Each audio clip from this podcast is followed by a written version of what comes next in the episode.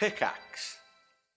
Okay, so today we are going to talk a little bit about um, why men struggle in relationships. And this is a really important topic because I think that a lot of times um, we're conditioned in a particular way, we're raised in a particular way, and it tends to create problems in our relationship. So this lecture is really geared at people who sort of like fit the following kind of like criteria, okay? So if you if you feel like the stuff that I'm about to say applies to you, hopefully this will be helpful. So the first thing is that you're confused by inner turmoil. Like when you're in a relationship, sometimes you feel angry, sometimes you feel frustrated and upset, but you also feel really stupid for feeling that way. Second reason to, you know, that this may apply to you is that you feel like sometimes other people do a bad job in a relationship, but you have a lot of trouble articulating what they're doing wrong. Third reason um, that this may be relevant to you is that you're someone who kind of feels cold or numb in a relationship, kind of like a robot. Like some parts of you want to connect with people more authentically, but you keep them at arm's length. You you tend to become really uncomfortable when people get too close, but you also don't want them to leave. So it's sort of like you get stuck in this kind of like limbo zone where you want to be closer to people, but you kind of push them away if they try to if they get too close. And at the same time like you don't want to really leave or you don't want them to leave. And so sometimes you get so frustrated with it all that there's a part of you that's like i just want to piece out of this and and just be done with it all and so th- this is something that I've seen more commonly in men. It can certainly happen in women as well. Um, but we're going to talk a little bit more specifically about men because some of the things that I think uh, uh, some of the way that we're conditioned and raised as men tends us uh, makes us more vulnerable to some of these states. Now, the next thing to kind of think about is that it, you y'all could be dating someone who's like this. So if you're in a relationship with someone um, here are some of the signs that it looks like from a partner's perspective. The first and foremost is mixed signals, okay? This is where like someone will say to you, like your partner will say to you, I'm fine, nothing is wrong, when like clearly something is wrong. Sometimes your partner will get moody without a clear explanation. And when you ask them like what's wrong, there aren't they either don't tell you or they're not even able to tell you. Like you're clear it's clear that they're upset about something, but when you're like, what's wrong? They're like, nothing, nothing, nothing is wrong, nothing is wrong and in in good cases, you know, usually we see this pattern where like people will be moody for like a week and they'll kind of like naturally come out of it and they'll be back to their their normal selves. In more severe or kind of like negative situations what actually happens is that people will like hold on to and harbor resentment. That moodiness sort of lingers in a relationship and start, can really start to create toxicity. Sometimes partners can get very confused when like um, you know, you your partner gets mad at you for seemingly like benign or trivial things. And the last thing is once again that people will your partner kind of keeps you at arm's length. So like they're kind of sending you mixed signals that they want to be closer, maybe they want to be more intimate, want to be more authentic, want to be connected. But anytime you try to get close to them or you start to get close to them, they push you away. So this is kind of like, you know, it's been my observation that men sometimes struggle in relationships due to these things. And so what we're going to try to do, this can actually, it can certainly happen to women as well, um, or, you know, non-binary people. But at the end of the day, I, I see the pattern more commonly in men. And so what we're going to do is try to explain to y'all, you know, why does this happen? Why are we socialized this way? Um, what is sort of going on psy- psychologically and scientifically, like in our minds and our development that leads us to this way. And then we're going to end up with sort of practical tips as to what to do about it going forward. Okay? So, um, so it turns out that a lot of this stuff has has to do with something that called attachment theory, okay? So what we're going to do is explain a little bit about attachment theory. So, this starts off with discussing co- something called the strange situation. So there was a, a great um, psychoanalyst named John Bowlby who I think back in the 70s designed a really interesting experiment called the strange situation. So in the the strange situation, what you've got is a mother usually and a kid, and they're in a room. And then what happens is mom leaves the room, and then a stranger enters the room. Okay. So stranger comes in and mom leaves. So now the kid is suddenly like alone with a stranger. And then what happens a little while later is mom usually comes back into the room and is is kind of back. And so what Bowlby kind of noticed is that um, there are actually like a lot of different ways that the child actually responds to this situation. And so o- over time, there were other researchers who kind of contributed to this work. Work, and eventually, um, they sort of came up with four kinds of what we call attachment. So the first kind of attachment is something called secure attachment. So what happens in this case is the parent leaves the room and in secure in secure attachment, the child may start to cry when the stranger enters, so they'll cry. But when mom comes back, they are easily comforted. Okay? So they like calm down real quick. Like if mom is around, um, I'm totally fine. Like it's not a big deal.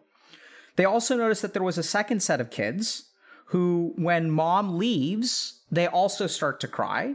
But when mom comes back, they seem to be like really, really like torn. So they start to get like kind of clingy, but then also like are, are sort of like not quite as clingy um, is an, another set of kids.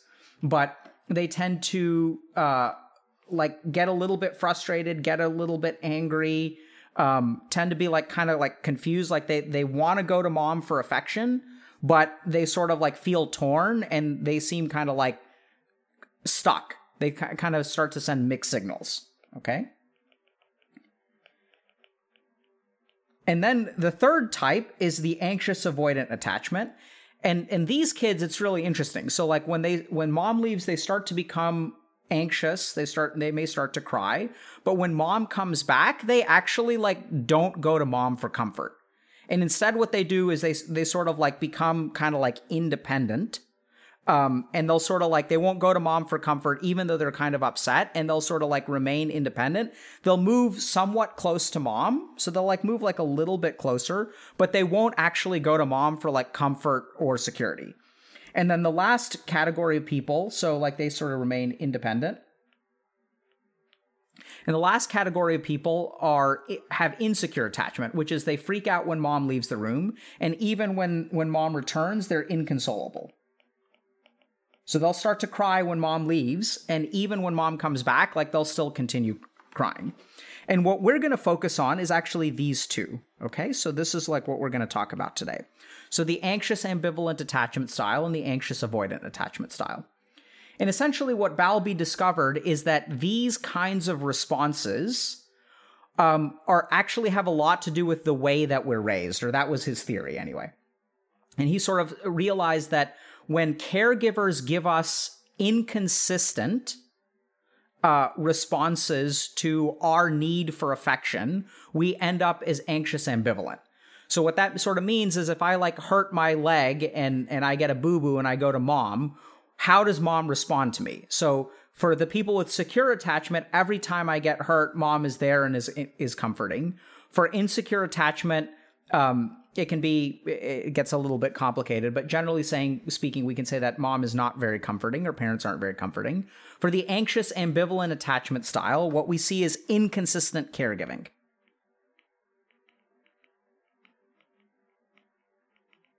This is going to be somewhat true of avoidant as well. Um, but so, sometimes, like, so sometimes mom is like really care, like, is really warm and loving, and other times, like, mom is like not warm and loving. And so what that what that does is tends to confuse us. And so we never know, like, this child, the anxious ambivalent child, never knows like what to expect. And so what that means is that there's a part of them that's like, okay, let me go and like get comfort from mom but then there's also part of them that's like, well, sometimes when I get comfort from mom, like mom sort of gets like, you know, doesn't give me what I need. And so what that sort of results in is kind of this like clinical presentation of mixed signals. So like this is what this kind of looks like. So it's really characterized by mixed signals, okay? And what we mean by mixed signals is like these can be internal or external.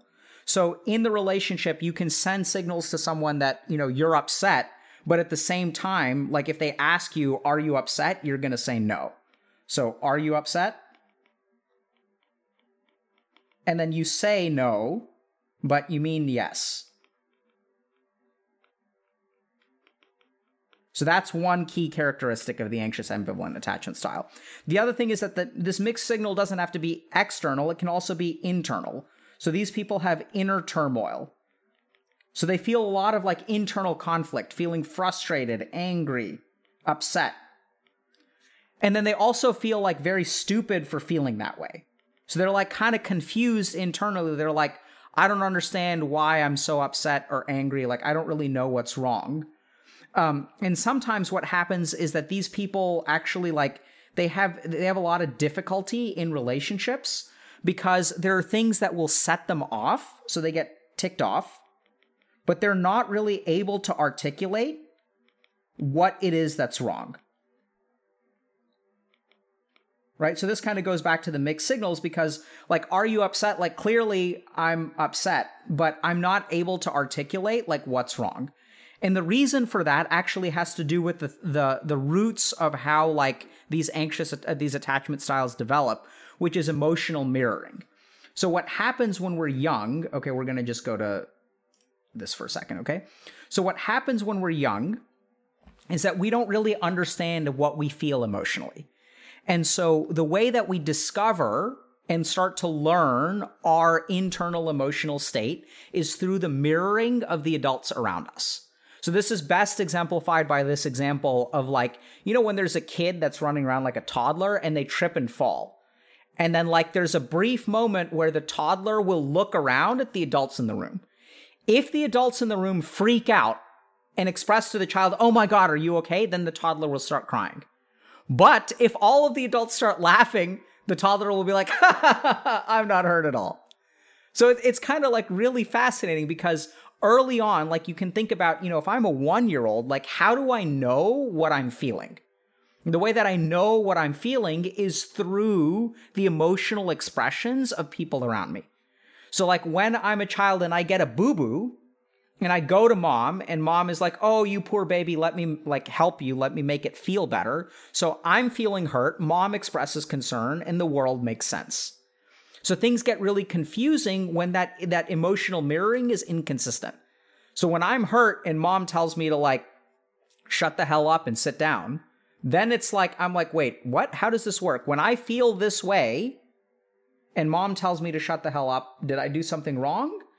And then at other times when mom's in a good mood and I hurt myself and I go to mom and she's like, "Oh, you poor thing." And so it's like really confusing. Like like what do I feel? Is the feeling that I have good or is the feeling that I have bad? Like what is this emotion?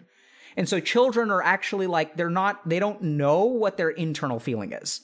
And this is further reinforced by especially this is thankfully changing now, but like you know, by the conditioning that we tend to do towards boys versus girls right? So this is like te- starting to even out, but if you go to most parts of the world, it really isn't where you know boys are told to like not express emotion essentially right? We, we won't say that explicitly. We won't even say don't express emotion because we don't even have that degree of eq what we'll say is like man up or stop crying or boys don't cry or you need to do this or you need to man up or like whatever right? If, you, if you're hanging out at school and you start crying like what are the other kids going to do to you? Like the kids are going to make fun of you right? And like even teachers will sometimes like treat you poorly um, you know, parents, siblings, things like that. Like we're we're not taught to express emotion.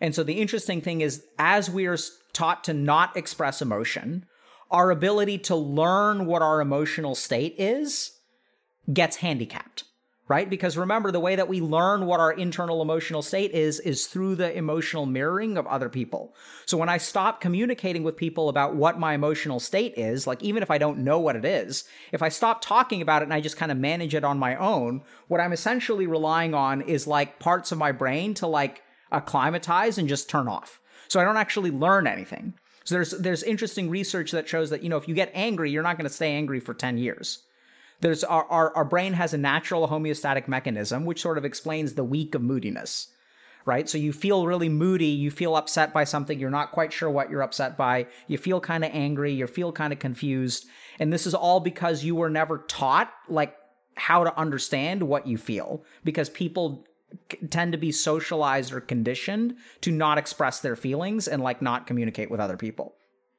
This gets further compounded by the fact that like if you think about you know dads like your dad, let's say you're 20 years old now and your dad became a dad in 2001.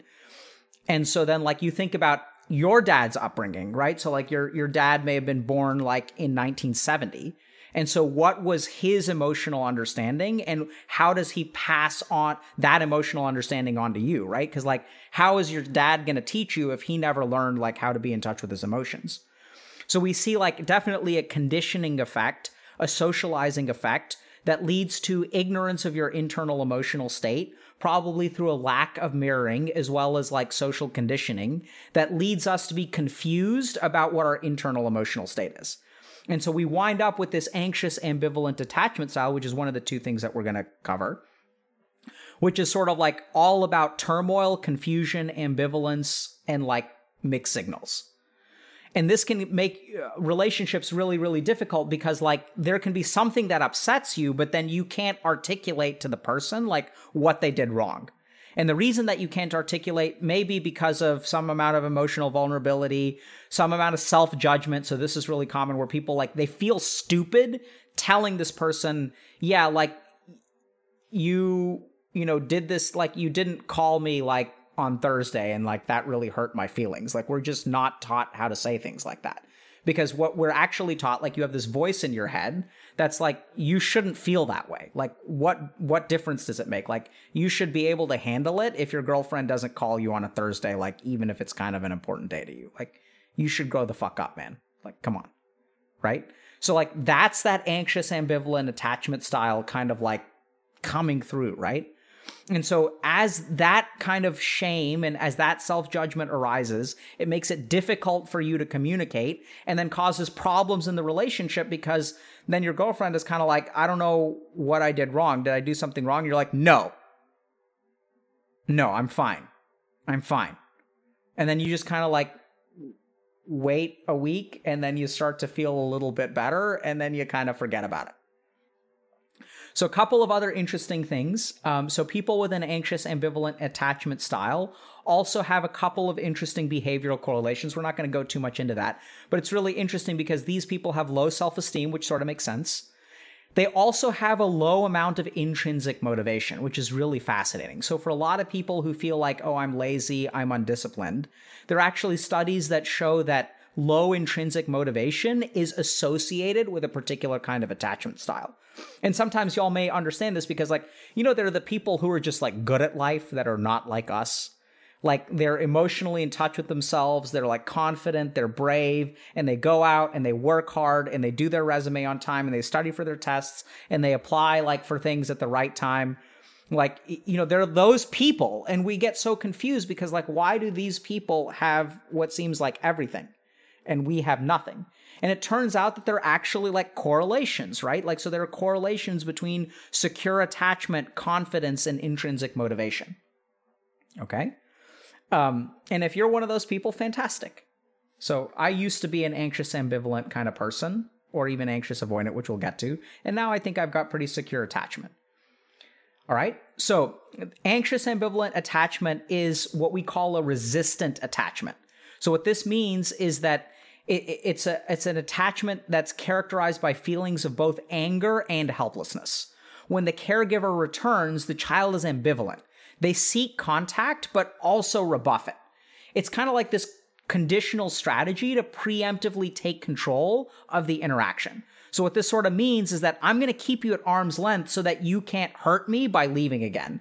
But I also want you to be close to me. I don't really like this situation, but it's the best thing that I can do to protect myself. Like it's kind of, you're stuck between wanting more in a relationship and also not wanting to be hurt again. Okay. So what this sort of means is like, this is what the mixed signals are because there's a part of you that's like, if I put myself out there and I let this person connect to me, which is really what I want, what that means is that they could leave the room again. And then I'm going to be left like all on my own. And so, like, you know, it, it really is sort of like this protective mechanism that we sort of engage in, where there's a part of us that wants to reach out and connect, and there's a part of us that's like, don't do that because they're just going to hurt you again. And and so what this means is when when people sort of kind of going back to the motivation thing, what this kind of what this ambivalence means. So ambivalence means being like, you know, uh, 50% yes and 50% no, being on the fence, is this is what sort of leads to this like intrinsic lack of motivation. Because what happens is these people are always on the fence, right? There's a part of you that's saying, like, I want to apply for this job. And there's a part of you that's saying, but if you apply for the job, you could get rejected and that's going to hurt. So this is sort of what the the anxious ambivalent attachment style looks uh, looks like, which is a resistant attachment. Like I am attached, but I'm like not thrilled about it. Okay? So that's the anxious ambivalent attachment. Now what we're going to talk about is the anxious avoidant attachment. And just to go back to this real quick. Okay? So the anxious avoidant attachment is going to be like present like this, okay? So it's going to be like the emotional robot is what I call it. So you guys may know, you know, you may feel this way or you may be like this or you may know someone like that. So it was people who are like numb and cold. So like they're also fiercely independent. Okay? Um and so we'll go more into this. But like this is people who have like sort of a safe zone and what I mean by that is that, like, you kind of have this place where you like to hang out. And that place is like not too close, but also not too far, right? You're not like antisocial and don't form relationships at all. What it is is like you want to be in this really safe zone where like you can remain independent. You don't have to rely on anyone, where like you don't have to feel emotionally hurt and you don't have to feel connected. From a partner perspective, these people, so from the partner perspective, these your partner keeps you at arm's length. They don't want you to come close, but they don't want you to get too far. So we're going to like we're going to stay in the safe zone. And the problem with this is that these people even though they feel numb and cold and they they kind of feel like they're emotional robots, the safe zone is very unsatisfying. So it's safe, but it's like not a fun place to be. So sometimes people who have anxious avoidant uh, attachment styles like they want more. Like they recognize that they shouldn't be this way. They recognize that they're missing something important in the relationship. They just don't know what to do about it. Okay. So let's try to understand a little bit about what happens in the anxious avoidant attachment style. So going back, remember this is the the situation where um, you know, the parent comes back and the kid is like not really too messed up about it. They kind of remain unruffled. So I think the best way to kind of categorize this is using the word unruffled. So they're calm in the face of separation, and at the same time, they actually like, uh, even though they they appear calm, this is actually uh, a, a mask for their internal distress. So these people may appear fiercely independent, but internally they're like really, really distressed about it. And this is what's really cool about this is so you know when researchers they were doing the study like with two year olds, right? So what researchers were trying to figure out is okay, it seems like the kid actually doesn't care whether like mom is in the room or mom is not in the room. And they were theorizing like maybe this is a mask for distress. Like we're going to pretend to be strong and we're going to say like even though they're internally like they're really freaking out, on the outside they're like, "Yeah, it's no big deal. Like I can handle this. I'm cool." Like it's a shell. So what researchers did was measure the heart rates of the children who appeared to be completely fine. And what they actually found is that physiologically, these children are depressed. I mean, distressed. Okay. So what happened is like they would measure the heart rates, and what they'd find is that like the kid is putting on this facade of being like totally fine and not needing connection and being independent, but internally their heart is hammering. Right. So they actually are physiologically very, very distressed. And so the anxious avoidant attachment style is sort of like a protection against like the emotional hurt. Okay. So, um, what this actually means is that the, the kids are not actually fine, right? They may appear to be fine. And even in the case of the anxious avoidant a- attachment style, you may feel cold and numb, but it's not actually healthy. Like you've learned how to adapt to the circumstance, but it's not actually good for you. And so this is caused by Im- an infant's emotional needs uh, when when a child so the anxious avoidant attachment style is caused by when a child communicates their emotional needs and they essentially get like no response. So remember the ambivalent attachment style is an inconsistent response, but the avoidant attachment style happens when you communicate your emotional needs and you get like essentially like a neutral response or no response. That's when you learn to become avoidant and also like fiercely independent.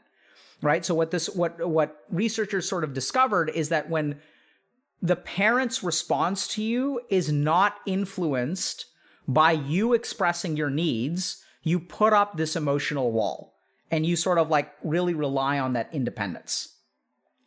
So when voicing your needs essentially does not get a good response. So like a classic example of this is like being told to man up, right? This is like the most classical example. Like I'm hurting, I go to my dad and my dad is like, "Why are you crying?" Like men don't cry. Man up. And so this is also caused by your emotional needs being rebuffed. And this sort of creates like a, a really problematic cycle. Uh, and this is something that I see a lot, which is that like as men become more unable to communicate their emotional needs, their subtle attempts at emotional connection tend to be perceived as rebuffed. So remember, if I'm like independent and I'm an island and like I don't want to hurt myself, I don't want to risk being hurt. And furthermore, if I'm like kind of alexithymic and I don't understand what I feel or why I'm even upset, remember, I'm emotionally numb. So if I'm emotionally numb and don't feel a whole lot of stuff, when I like communicate to people that I have emotional needs, like I'm going to be really bad at that communication, right? Because I'm not going to be able to say, like, hey, this really hurt me and I was really looking forward to spending this weekend with you, but you went out with your friends and I felt like emotionally neglected and unlovable. You don't know how to say that. So instead, what you do is like you just ask your partner, you're like, hey, do you want to hang out on Sunday for brunch? And they're like, oh, I was planning on doing this. And you're like, okay, cool and you don't tell them what it means to you. And then inside, what you feel is like that rejection, right? Because you never signal to them.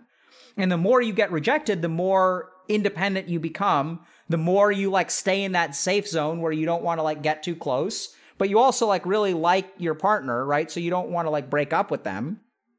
And so you end up by withdrawing. So these infants withdraw from their caregivers and and this is where things get really weird because actually what what we do is like we withdraw just enough but we never leave entirely so we enter this like paradoxical like limbo zone which is also like the safe zone where it's like i'm never going to get close to you but i i want to be close to you so i'm never going to leave and so it creates this kind of really tricky situation where like men have difficulty connecting women can do this too um, but i think that men once again are more socialized to this kind of behavior and so we kind of stay at the threshold of a close relationship and we're scared to move closer and we're scared to move further away. Okay? So that's the anxious avoidant attachment style. Fiercely independent. I don't want to get too close. I don't want to get too far. I'm kind of safe over here, but I'm also unsatisfied. I have a lot of difficulty communicating my emotional needs. Okay? So then the problem, so now the question becomes, okay, like what do we do about this? Okay, like okay, so like Dr. K, this is fine. This is who I am. You've described me. I'm either the anxious ambivalent or the anxious avoidant person. I'm a I definitely fall into the camp of being like emotionally torn and having in, inner turmoil, or you're dating someone who's sending you mixed signals. Hey, are you upset with me? No, I'm fine. Did I do something wrong? No, it's fine. I'm telling you, it's fine right? Like that's one example. Or the uh, the avoidance, like yeah, like whatever, man. Like you can do whatever you want to. And then like you're like, wait, are you upset? No, man, I'm cool. It's all good. Like you do, it's fine. Like really, like. And then sometimes what what you can even see is like you know fear of becoming dependent, where it's sort of like this is like where fear of commitment or or like these other kind of you know societal things that we say oh like this dude is afraid of commitment. It's not that he's afraid of commit i mean maybe that's a good way to put it actually but like there's other stuff going on right? It's not like he doesn't he doesn't just dislike commitment for the sake of commitment. It, it's sort of that it's not that he's like afraid of commitment in general. It's that like he doesn't know if he can trust you. And this is where things get really confusing because like he sends these like mi- minor minor signals to his partner that are sort of like hey can i trust you are you like able to see what i'm feeling here and then the partner is oblivious, which is not really their fault because the signals are very, very tiny. And then they get rebuffed and it sort of creates this, this like vicious cycle. So we kind of end up with this anxious ambivalent attachment style and anxious avoidant attachment style. Now, if we go back to the original research by Bowlby, what Bowlby kind of hypothesizes and what other people later hypothesized is that all this stuff is formed in childhood. So like if if we sort of look at the people who are like intrinsically motivated and securely attached, they lucked out because they had good parents and like I got the short stick because my parents were not emotionally available to me. So it turns out that that's actually not true. So um, what we really and now we're going to go to a, a really interesting article from current opinion in psychology.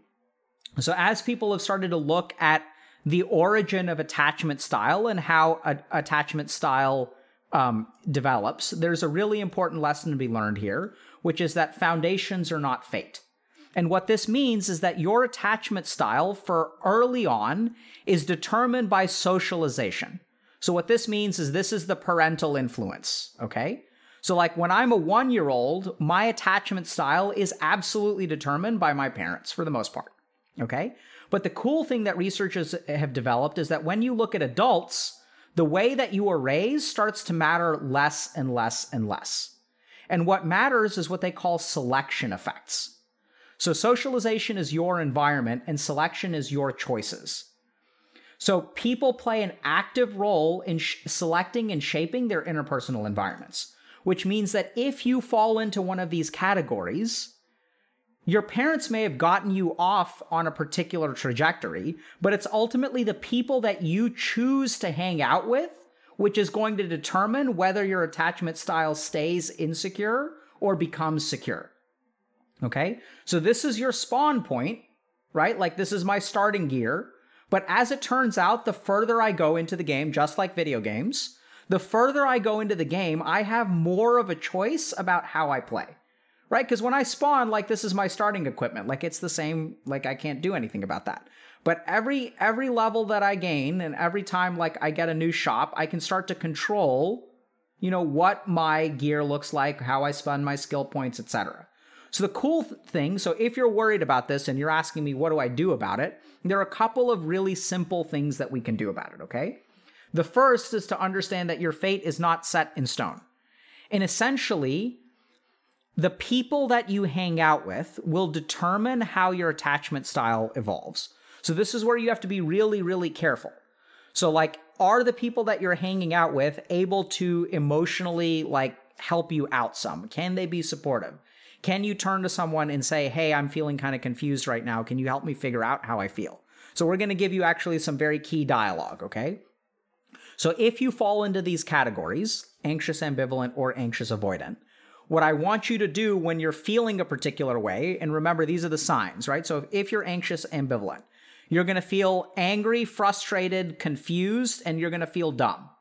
Right? So, like, you're going to have those feelings of anger and frustration. You're going to be kind of confused why you feel that way, and you're going to judge yourself for feeling that way. That's that's the presentation. So, if you find yourself feeling that way, who is someone that you can communicate that to? And just communicate it to him directly. Like ideally a romantic partner so that's sort of the assumption we're having here. And you go to your partner boyfriend girlfriend whatever and you say hey i'm feeling and if they ask you are you is something wrong? You can even say something like hey i can't tell what's wrong but something feels wrong. I am upset but i don't understand why i'm upset I am upset and I feel stupid for being upset. So you literally communicate with them to them what you're feeling. Now, what's the, why is this hard? Because when we think about emotional communication, we think that we should have everything figured out on the inside before we communicate with someone, right? Because we think to ourselves that, like, what the hell is someone going to do with that? Yeah, I'm upset, but I don't know why I'm upset. Like, how are they supposed to deal with that? So then we feel ashamed for even communicating something that's like half baked. Like, how would they deal with that? And I know that that feels like very, very like stupid to do, but that's exactly what we need to do. Because here's the cool thing, right? Remember that attachment style has to do with emotional mirroring. So as you share a half baked communication about your feelings, that gives your partner the opportunity to be like confused with you. They don't have to figure it all out, but then the two of y'all figure it out together. And so then they may say something like, okay, I don't know what to do with that. And then you're going to say, yeah, I don't know what to do with that. And that makes me feel stupid. And like, this is like, and then like, you may feel embarrassed for for sort of saying that, but it's really amazing if you give your partner the opportunity to support you, you know, and then like they may say like, okay, I don't know what to do, but like if something occurs to you, like please let me know. And if you are the partner and someone shares something like that with you, you can kind of be honest with them. Hey, I want to help you, but I don't know how to help you. And, you know, I'm to try a couple things, or maybe you can make a suggestion, or like maybe we can work on this together. Right? You don't have to figure out the answer because uh, fixing your attachment style is not about figuring out the answer. It's about not facing your problem alone. It's about emotional mirroring, not emotional correction. It's just about the other person meeting you where you're at. Okay? So, to recap, the first thing that you need to do is, you know, be a little bit careful with who you hang out with and try to find people that you can share a half-baked thought with about your internal emotional state.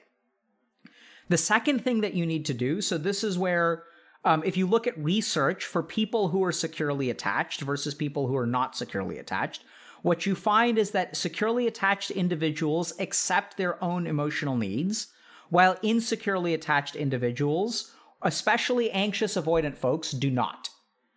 So, like, people believe that they can't rely on other people's uh, support, which sort of makes sense, may have something to do with the historical way that they were raised. But the second thing that you need to do is acknowledge your own emotional needs, right? And it, that can be really confusing because you may not know exactly what they are but acknowledge whatever you can. So you can at least acknowledge that I'm feeling angry and I'm feeling frustrated and I feel stupid for feeling this way. And if someone did do something that hurt your feelings, you have to be really careful because you have an emotional need, and what you do is denigrate or devalue your emotional need. And in your mind, you say, it's stupid for me to feel upset about this. And in doing so, you're actually not acknowledging your emotional need. So the second thing that you need to do is really be careful. Because if you're calling yourself stupid for a particular having a particular emotional need, that's what you need to like turn around. Right? It's okay for you to have emotional needs that other people don't understand. Now, this is also where like you don't have to blame them for it, right? But like acknowledging your own emotional need is separate from someone else fulfilling or not fulfilling it. So you can even go to them and you can say, "Hey, like I know that your friends were visiting from college and I still really felt like I wanted to see you last weekend. And I do think objectively that like you should spend time with them because obviously, you know, they're only here once a year and like I get to see you every week. So it makes sense to me to objectively for you to see them. And at the same time, I still really like felt like I wanted to go to brunch with you and like I felt kind of emotionally rejected and I acknowledge that that may not make a whole lot of sense but it's honestly it's the need that I had. Like I felt lonely that weekend. Last weekend was like, you know, I felt lonely. So you can kind of like acknowledge your emotional need and be you know just have to acknowledge it. You actually don't have to fulfill it. They don't actually have to change their behavior. The key thing is that securely attached individuals accept their emotional needs. And so this is the really tricky thing is that like a lot of people like how do I fix this? And this is where people get really confused because really fixing it does not actually have to do with changing much on the outside. They don't have your partner doesn't actually have to change and this is what's so damn confusing for them is like when you when they ask you like is something wrong and you say no and then they're like I don't know what I need to change. No one needs to change anything in terms of behavior. All that really needs to be changed is awareness, acknowledgement of your emotional needs, and then sharing those emotional needs for emotional mirroring with other people your partner doesn't actually have to skip out on the weekend with like their college friends to go to brunch with you. That doesn't actually have to happen. All that has to happen is you need to acknowledge that emotional need and like they need to hear you and sort of like mirror it back. And they can say just like, "Hey, you know, I understand that you feel lonely. Like this is really important to me. Can I make it up to you next weekend?" That's all all that has to happen. Okay? So just to summarize, I think a lot of the reason that men struggle in relationships has to do with the way that we're socialized and conditioned and can be explained best by something called attachment theory. What attachment theory kind of relies on is this idea that how we relate to other people has to do with the way that our emotional needs were mirrored or met by our parents early in life. So for some people, our parents were really, or not necessarily parents, but just key emotional figures. So for some people, our parents were very like um, inconsistent with the way that they responded to our emotional needs. Sometimes they were loving and sometimes they were neglectful. And that results in something called an anxious ambivalent attachment style, which is really characterized by turmoil and mixed signals. I feel angry, I feel frustrated, I feel stupid, I blame myself for feeling that way. When people ask me what's wrong, I say nothing's wrong when really something is wrong. So it's like filled with mixed signals and can make relationships really difficult. For other people, they were sort of, their emotional needs were actually like not really answered in any way. Or when I expressed an emotional need, what I was told is that like my emotional need is like not important. It's not necessarily neglect or abuse, which leads to a different kind of attachment style. It's this the quintessential. This is when like I go crying to my dad at the age of seven. And I say, "Hey, this person bullied me," and my dad is like, "You need to man man the f up, and and you know, you have to if he pushes you, you've got to push back. It's like when when kids are in a situation where they express an emotional need and they're met with like a wall, what the kid learns to do is put up the wall themselves. And so as adults, these people become fiercely independent, are afraid of forming connections and keep people at arm's length. And so the solution to these things, and the, good news is that early on we thought that this stuff was determined in childhood. Now, because of the primacy of selection effects, which basically means early on, you can't control your attachment style, but later on, it turns out that the people that you hang out with and how emotionally available they are can actually fix your attachment style. So the people you hang out with are going to be crucial. And what we want you to do to fix your attachment style is first of all, become aware and acknowledge your own emotional needs, no matter how irrational they are. And secondly, communicate your half baked, confusing, idiotic emotional needs to your partner and let them emotionally mirror. Remember, they don't have to fix anything, they don't have to change themselves, they don't have to do any of that. All you really need to become more securely attached and understand your emotions better is for someone to just mirror and acknowledge what you feel. Okay? Questions?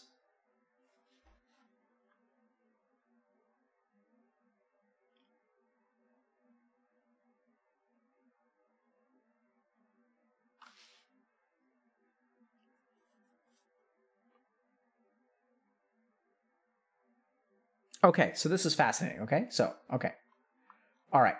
A lot of people are. I I can't tell if the y'all are trolling, but I have a. I've got a paper for y'all. Okay. So, people are asking me the question. Dr. K, what happens if I don't have friends? So it's interesting, right? So, like, what happens if I don't have friends? How does this have to do with my attachment style? So it turns out, let me find this quote.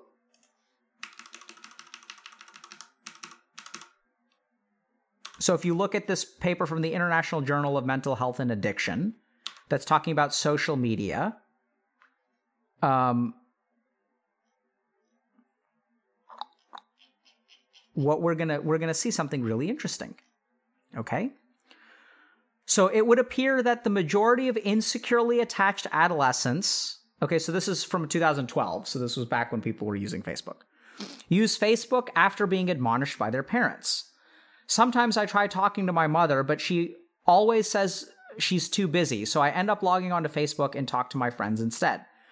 Consequently, it appears that face- using Facebook fulfills the need for care and affection and replaces and compensates for missing affection from family members. Using Facebook becomes a means of for social compensation. Okay, so now this gets really interesting. So let's take a step back from Facebook for a second because they were this was uh, looking specifically at Facebook. But what we tend to find, for those of you say, but what if I don't have friends?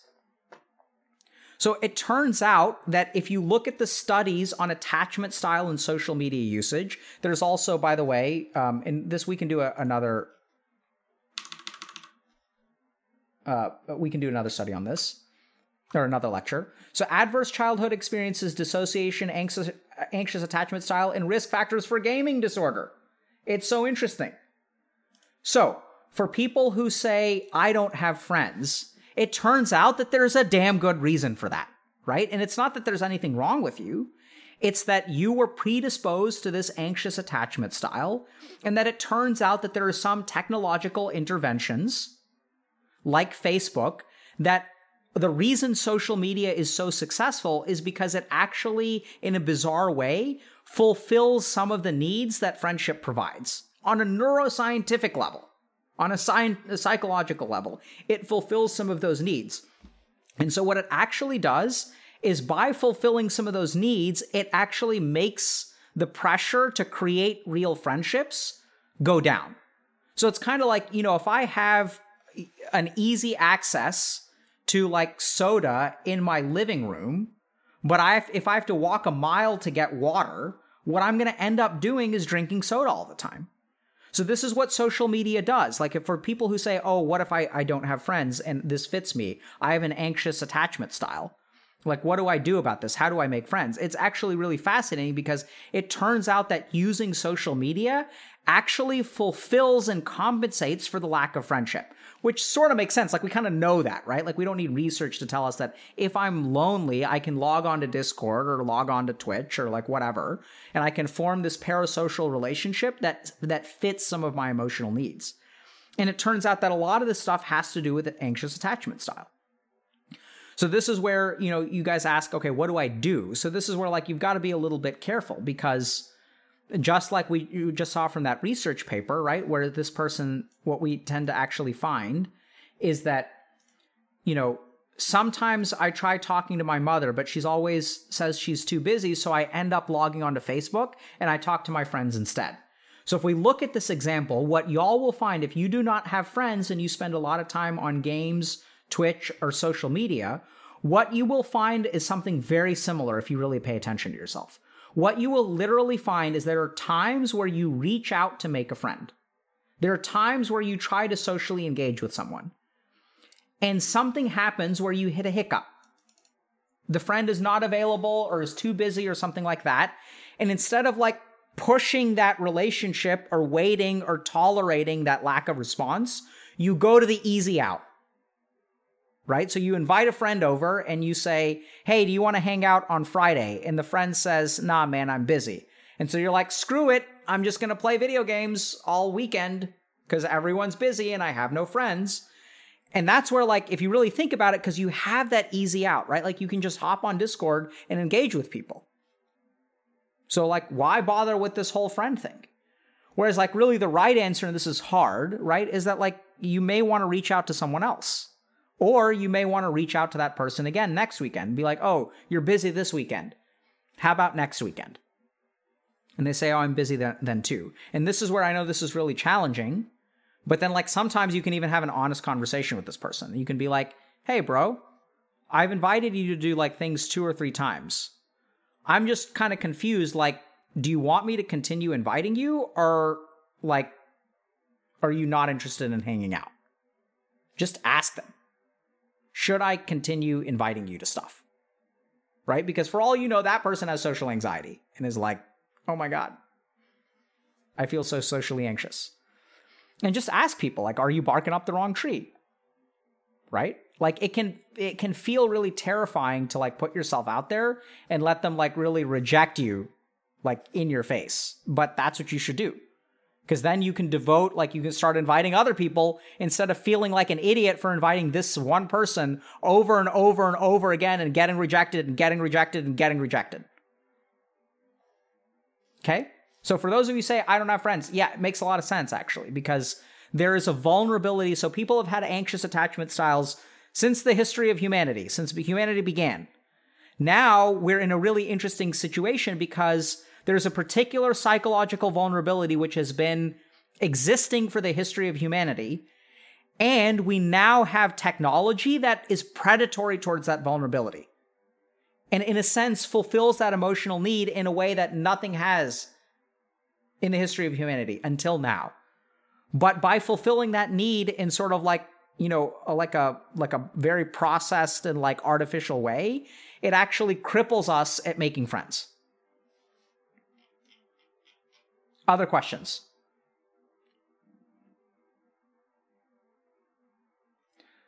So someone's saying internet is really bad for mental health in conclusion. So no, that is incorrect. So the internet is not bad. Social media is not all bad, right? Because at the flip side, this is something that we're studying right now. Video games actually have positive effects on mental health too. So I hate to break it to y'all, but it's not black and white. And what we find is that much like any tool that humans have developed, right? Like you can look at things like alcohol, for example, and you could say that alcohol is all bad. And I think generally speaking, alcohol is, has far more negatives than positives. But you can also look at research that shows that having up to two drinks per week is correlated with improvements in mental health for people like who drink up to two drinks a week. And so, you know, it's not it's probably not the alcohol that's directly affecting your your mindset. Chances are what it is is that alcohol is a confounding factor for like a social event, like people who socialize once a week and have two drinks and like limit it and don't get drunk are correlated with like positive mental health outcomes. So I don't think the internet is a bad thing. I don't think social media by definition is a bad thing. Right? So social media has allowed us to gain awareness of a lot of things that are like going on wrong in the world and stuff like that. It's just that like we have to be careful as human beings because are parts of it predatory? Absolutely. Are companies sometimes exploitive? Absolutely. So we have to decide like what are we talking about? Are we going to like become Amish and like turn off the internet for humanity? Like that's not an option. I guess maybe it is. Maybe it'll happen at some point. But my approach is that you should understand like what this does to your mind. Right? Like understand what your vulnerabilities are. Understand how these things are predatory towards your psychological vulnerabilities and work on fixing those vulnerabilities, work on managing the predatory aspect right? It's like an evolutionary dance where like a predator and prey are constantly evolving. And as human beings, what we have to do is evolve to deal with the internet. And that's what we do here at Healthy Gamer. Is we're trying to equip y'all with the skills to like deal with these things. Because I know it sounds kind of weird. Here we are talking about anxious ambivalent attachment and how it leads to not having friends. And y'all are in Twitch chat asking a question that then a dude on the internet is going to answer that will hopefully help you. That's what I'm here for. Overcome that problem and make friends. Right? So, like, is Twitch good or is Twitch bad? Because Twitch sometimes fulfills a parasocial need or fills a social need that creates a so- parasocial relationship and can also be used as a positive thing. Like, so is it bad? Like, yes. Is it good? Yes we need to be in control, right? Like we need to understand what's going on. We need to understand the rules of the game so that we can play it to our advantage. Great points. I oh, so I, wa- I want to apologize for people that I'll, I'll so the person who said conclusion internet bad. I didn't mean to call you out. I, I didn't use your name on purpose because I I think that that kind of uh, that sentence is actually like really healthy for propagating the discussion. I'm really glad you said that because it doesn't uh, just because it I don't agree with what you said doesn't mean that it isn't a vital thing to say and explore. Other questions?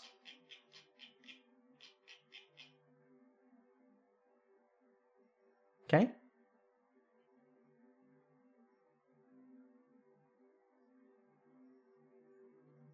Do you like jazz? Not really. So are internet friends real friends or no? I think they're real friends, man, to be honest.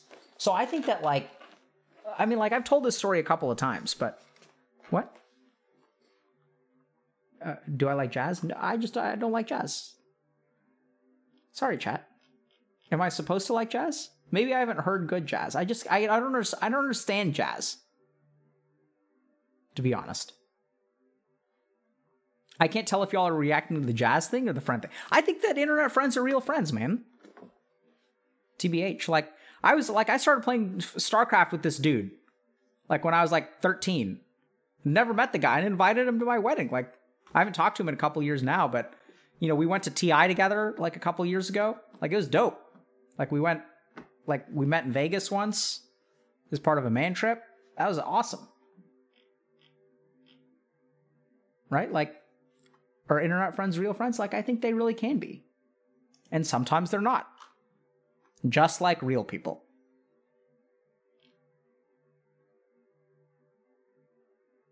Oh my god, that Vegas trip. There was someone who is. oh, highly, highly, highly recommend. You know, so like, I, I really have enjoyed my man trips with my homies.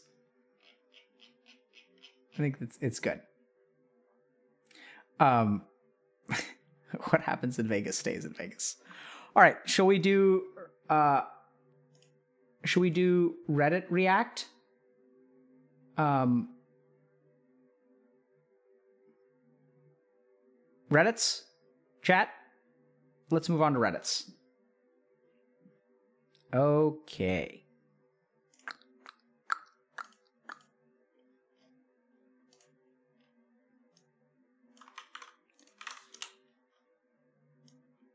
All right.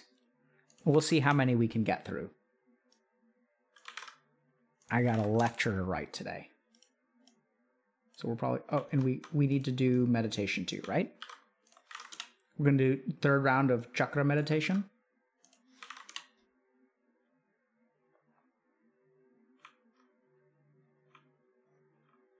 Okay. All right, let's start with Oh.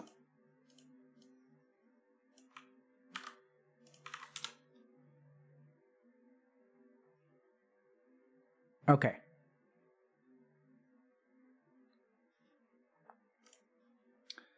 Let's get started, chat.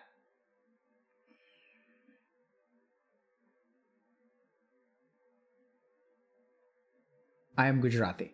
That is correct. Okay. All right, it hurts to see people ha- happy. Ouch. So I'm a teen girl. Recently, around two months ago, I decided to leave my school. I already had the required by law education, so I had the right to do so. Props. I did it because my depression was spiraling out of control. Not so props. I had suicidal thoughts and thoughts of self harm again. School wasn't helping at all. I lost all my friends. Teachers would bully me whenever my mental illness was brought up. I felt exhausted of it and figured my education doesn't really matter if I'm going to kill myself in the next several weeks. Um, out. Whoa. Okay. So I've been to five different counselors and none of them helped me with anything. The only person who I feel like have done their job was a psychiatrist pres- prescribed me meds for my depression and anxiety. I remember feeling happy as if it was the first time in my life. I could sleep and not constantly wake up. I could function like a human and not constantly be tired and sleepy. I stopped being afraid of things that were supposed to be my routine. Unfortunately, something went wrong and I had a terrible panic attack, so my mother advised me to stop taking the meds. I haven't seen a psychiatrist in two years. Okay. I also moved out of my parents' flat. I feel much better now. I'm starting to make money selling drawings on the internet. I have a really good boyfriend, but I still feel lonely. If I'm going to going somewhere outside, I start to think of a conversation with someone in my head and talk to myself. Most of the time, when I see people hanging out together, I feel jealous of them for a short while, and after I get reminded of my loneliness, I feel terrible. My boyfriend sometimes brings me to hang out with his friends, and I always see it as an opportunity to socialize, but I can't help but feel awful around people. I easily get triggered into bad thoughts and emotions, and it sometimes it and it feels inappropriate to dump it on someone who you see for the first time or second time in your life. So I usually uh, bury it all, I'm assuming, inside and try to keep conversation away from myself. Anytime I tried to share my feelings, it almost always ended up hurting everyone more than if I avoided it. Anytime someone else speaks of their education, I feel like a failure. And most of people my age are students. I used to be a perfect 10 out of 10 student until depression hit, and teachers just, just assumed I turned into a lazy, self centered teenager. It's basically impossible for me to get into any college because my grades are bad. At the same time, I realize that education in my country specifically is just useless.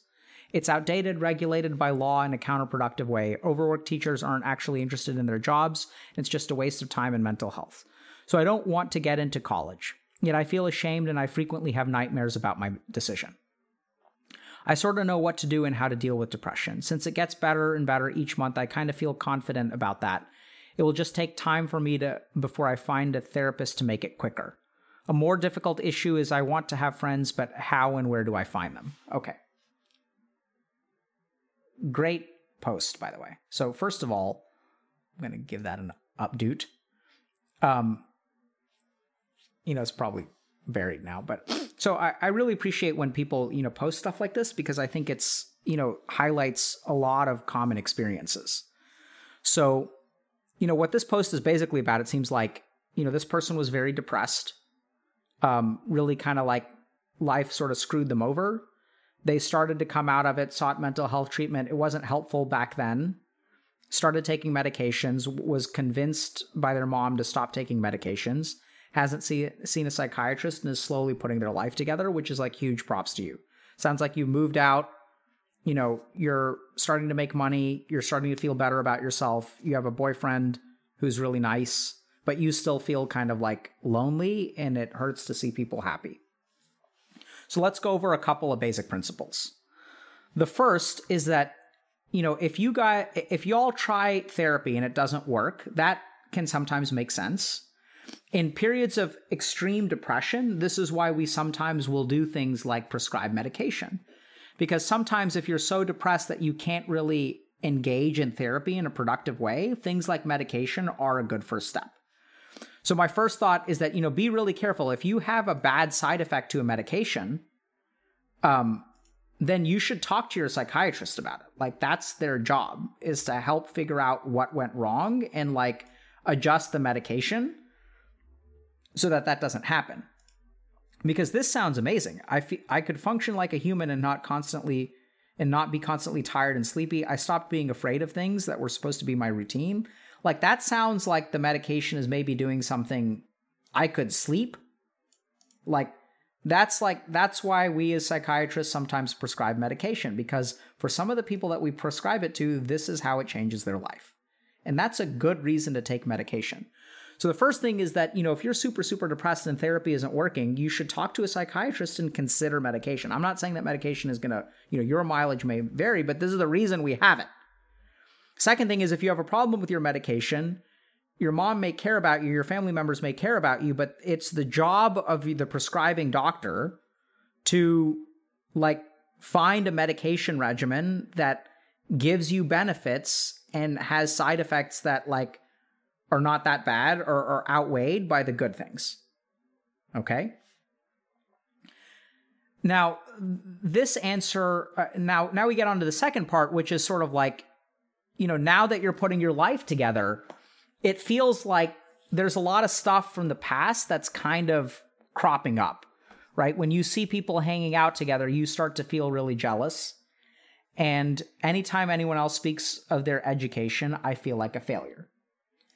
And so this is where I want you to appreciate this for a second that when you get like emotional, when you go through emotionally difficult or traumatic stuff, like dropping out of school and, you know, having like teachers that bully you when you talk about your mental health issues. When, when, when you go through those psychological experiences, right? When you take that damage, like your HP pool starts off full, and then you're like taking damage like every year, right? That emotional energy stays with you and needs to be worked through. So when this person is asking like how do I like stop hating people who are happy? You have to process that emotion. That resentment that you carry with you because why can't you be happy for another person? It's because of some degree of like envy or resentment right? Like you wish you could be like that. And so like you have to be really careful as, as like what what are you actually feeling? Do you envy them? Do you resent them from being happy? Like is do you feel like you were deprived were you entitled of, for something and you weren't able to get what you deserved like people should have been more supportive of you those are the kinds of questions that you need to work through and ask yourself, right? What is the nature of this like jealousy or like being frustrated by other people's success? And as you work through that resentment, you can do it through like coaching. You can do it. This is really a chance where I'd say you should see a therapist, really. I'd really recommend therapy. Um, but since it sounds like things are clinically not that active for you right now, then coaching could work, right? So our coaches are well equipped to deal with these kinds of things. Um, or you can even do things kind of on your own, right? You can talk to your boyfriend about it. You can do journaling. You can do other kinds of like exploration of yourself. Like if you if you're making artwork, like you can make artwork. Like I would say, make a piece of artwork that captures how you feel when someone else talks about their educational experience. Make a piece of art that on one side of the art, uh, on like the painting, for example, shows them and on one side of the painting shows you. because there are a lot of emotions that until you like work through that emotional energy which is stored up it doesn't just disappear you're going to continue feeling this way and it's okay to feel that way it's just you know why if you're having difficulty recognizing the happy or like you know if someone's happiness makes you upset i would explore the following emotions envy do you wish you could be like them are you jealous of them resentment do you feel like you got a bad beat and that you deserved that and you didn't get it? Why didn't you get it? That's what you really have to work through. And unfortunately, you can start to build up your life, you know, and and you can process that stuff. There's some amount of subconscious processing which is, you know, on autopilot, but generally speaking, you need to work at it. And seeing a therapist is a really good option. Is art therapy? It can be. There is art therapy.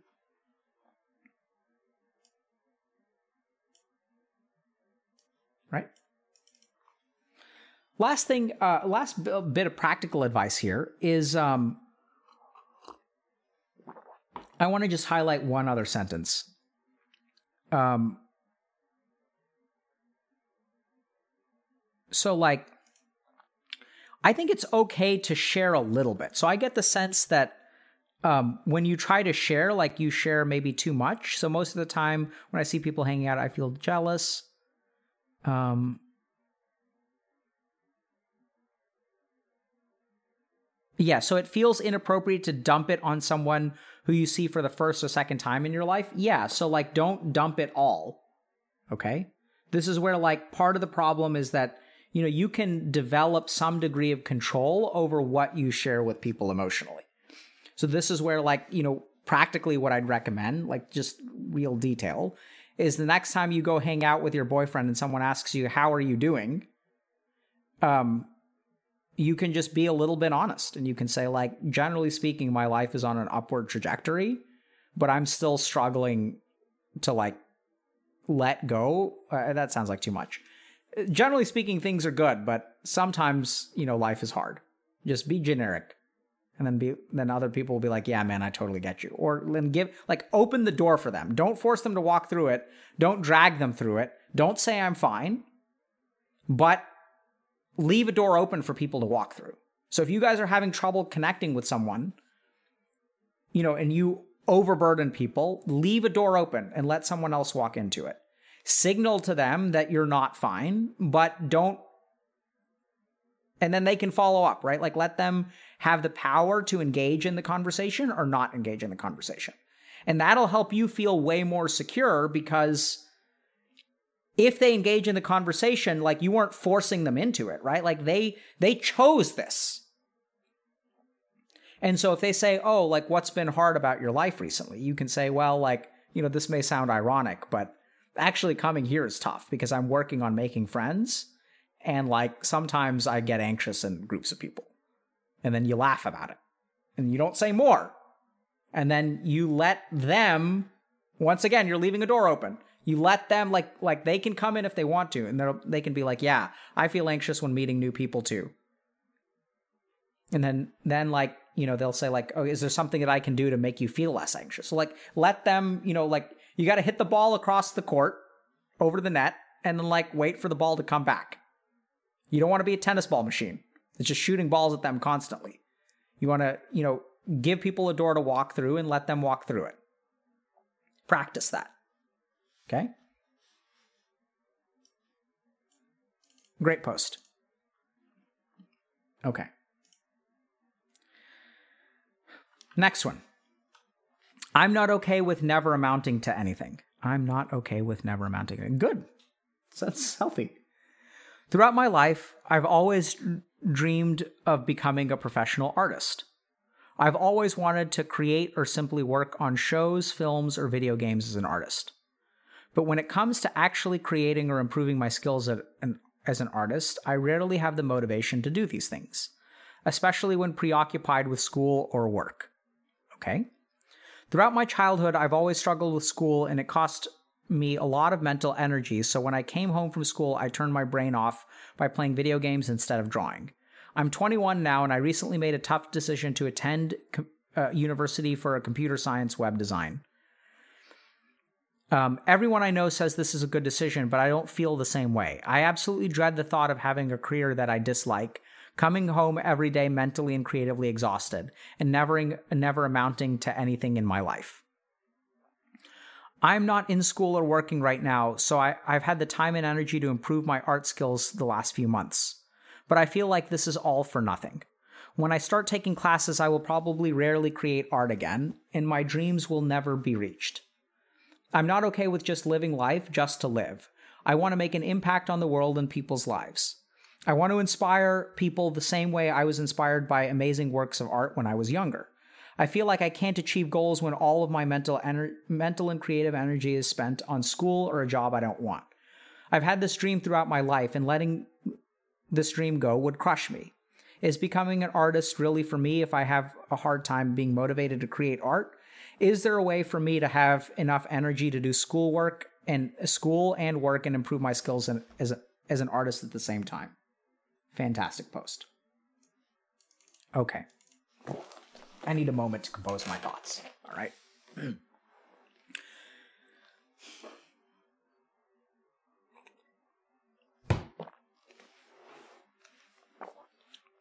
okay. So this person is so here's the situation. You want to be an artist. You want to create meaningful art. When you're in school and when you're working, you don't have the energy to create art, to practice your craft, to learn how to make art right? You feel exhausted by the end of the day. So you end up vegging out on video games. Totally get it. Furthermore, you have to like support yourself somehow, right? So you decided, okay, like I don't know if this art thing is going to work out. So you decided to enroll in a class at your university on like web design and computer science. Everyone's like, that's a good idea. You can like pay your bills that way. Like, good job. Now you're stuck because you're like, okay, do I commit myself because I know that when I study and when I do, like when I'm working and doing school, I don't have the energy to create art.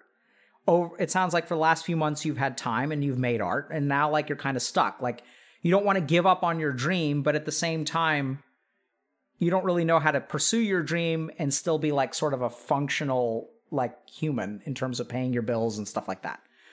So it's a really good problem to have. I know it sounds kind of weird. But when this person says, I'm not okay not amounting to anything, I say, good for you. So this is where like like there's actually like a really practical element to this. So I I want y'all to appreciate for a second how fatalistic and permanent time feels for this person.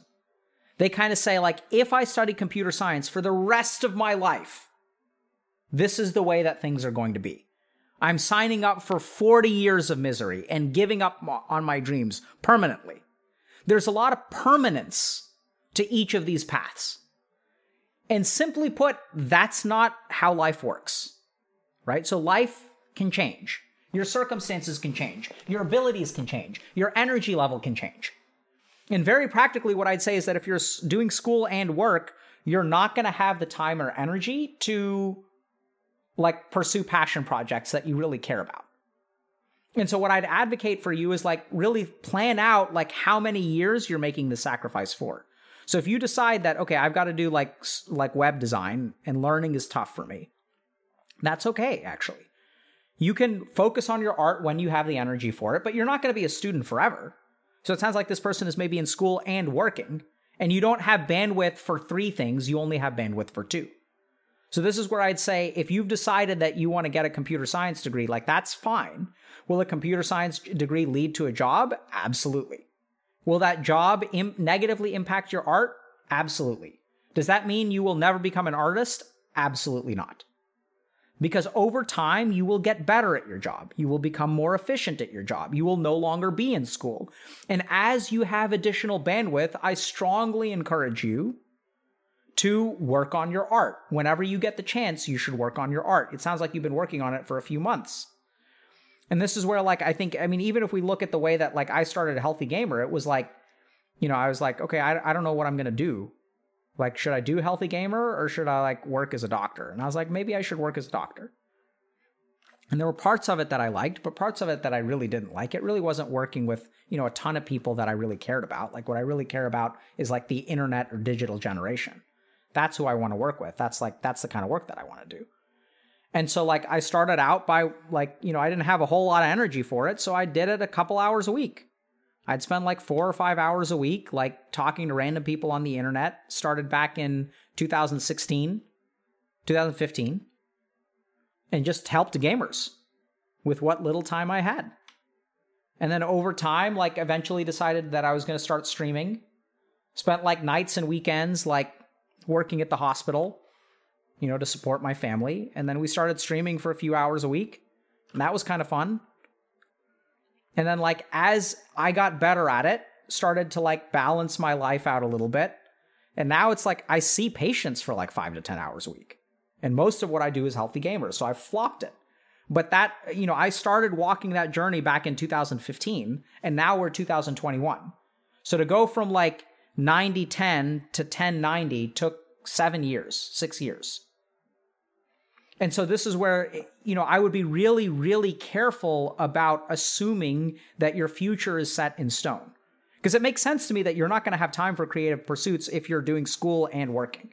But you're not going to be school doing school and working forever. Or when it comes to things like computer science or web design, you could become like a contractor where you're doing 20 hours a week, 30 hours a week, 40 hours a week, whatever amount of work that you want to do. And then I'd say start carving out the future that you want to. So when people talk about, you know, giving up on their dreams, you don't like give up on your dreams, but your dreams also don't become a reality. You have to like carve your dreams out of like the stone of your life. It ain't easy. Like each step of your dream has to be like carved out one day at a time. And you don't always have the the ability to like work on your dreams now. Like I didn't I mean I didn't know what I wanted to do when I was 21 I wanted to become a monk for a little while, but like you know, like your dream will evolve, your dharma will evolve. And this is where, you know, there there are all kinds of really interesting like intersections that you may not really be aware of, right? So like th- this is where I mean a lot of the people that I work with like will combine their day job with their passion project and create a unique niche. And if you kind of look at like healthy gamer, like that's what we did, right? I really liked playing video games. I really like understanding the mind. I wanted to become a monk. And so there's actually like an intersection of these three things. There may be something around intersecting like, you know, computer science, web design, and art. Like definitely web design and art. Like that's like I would definitely, you know, I mean, I, I can say this. We've hired people at Healthy Gamer to do design who are very like artistically oriented. It's awesome. We love them. They're so good at what they do because they care about the artistic side of things and like the the UX designer that we have, like the UI designer is amazing. She's spectacular. And she I think she understands some stuff about like programming and stuff. I'm not sure exactly what her skill set is, but I think there's definitely like a way to move forward with you know these two things. You just have to be a little bit careful about your own mindset that just because you don't know how to get from point A to point Z doesn't mean that you should give up on point Z. It just means that you have to focus on getting from A to B and then B to C. So it's great because you you're working on your art for the last couple months, right? And then you're going to be back in school, so that's going to take a back seat. I've been thinking about video game addiction since I was 16 years old, so it took a back seat for a while. In 2010, it took a back seat. In 2014, it took a back seat. In 2015, it you know got some space, and so like like work towards it, work towards it.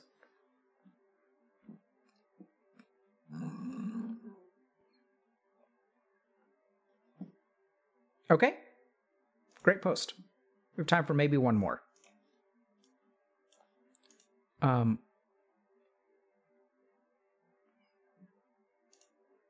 okay.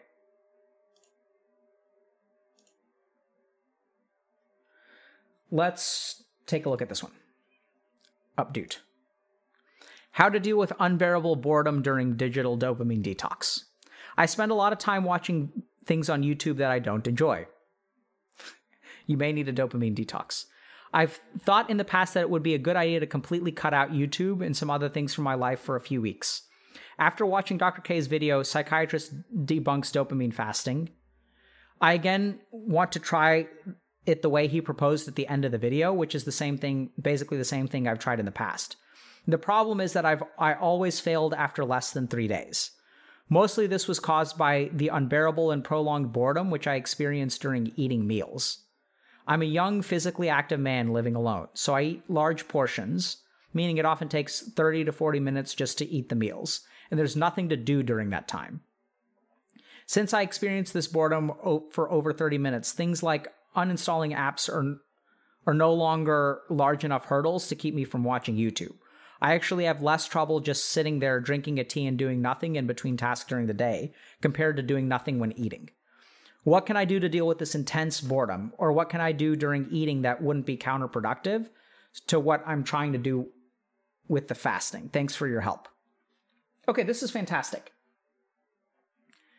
Um, so uh, what I like about this post is it it really indicates like how success happens, which is when you get a generic formula, as you try to apply the formula, the formula isn't going to work 100% because you have individual idiosyncrasies, you have your own cognitive history, you have your own samskars, you have your own mindset that's going to make particular things hard and particular things easy.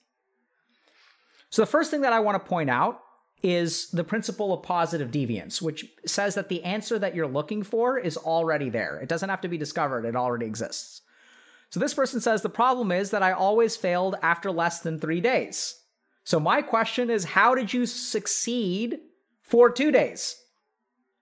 Because presumably you ate, like, let's say three meals a day, which means for six meals, you actually succeeded. Right? So, how did you do that?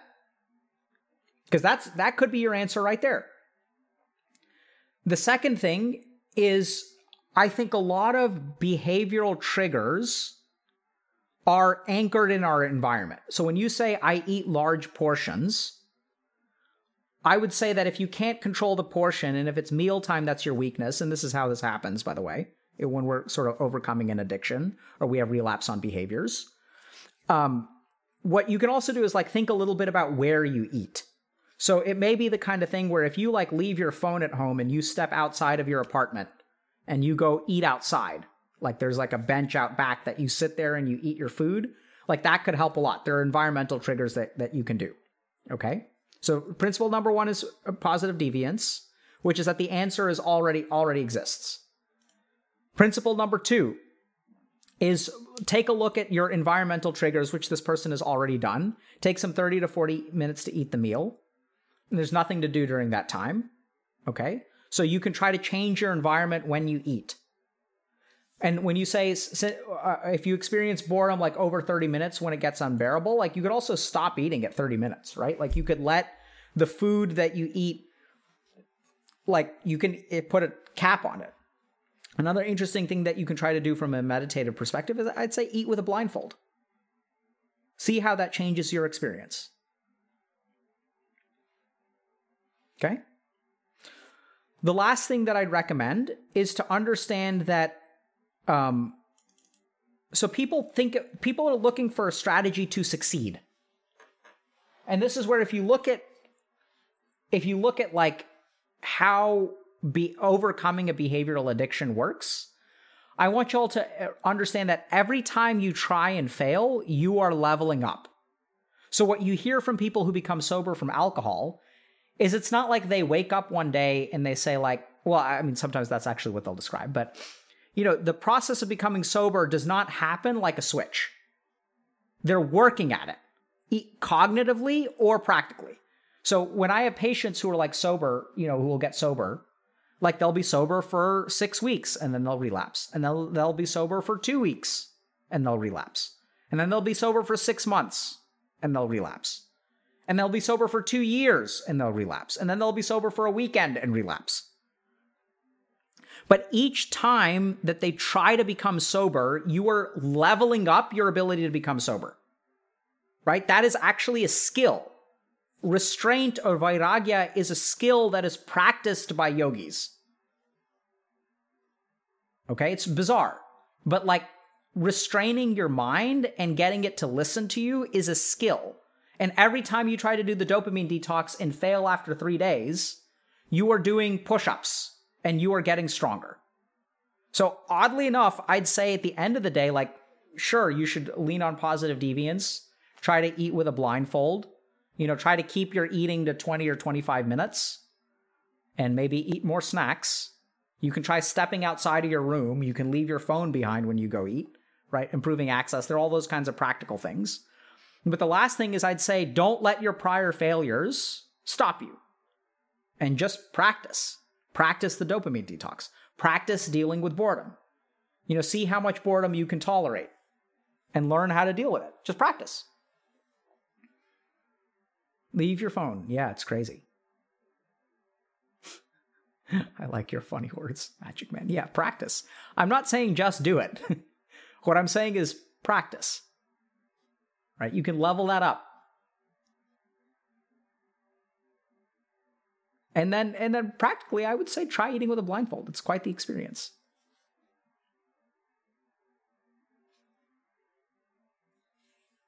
You can even make it fun. And like, you know, if you do meal prep, alter the meals in some way. You know, use like one herb in one meal, one a second herb in a second meal, third herb in a third meal. Mix them up. See which one you get.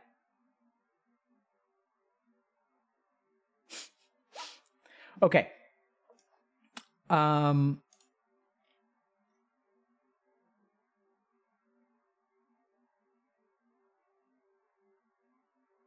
Okay.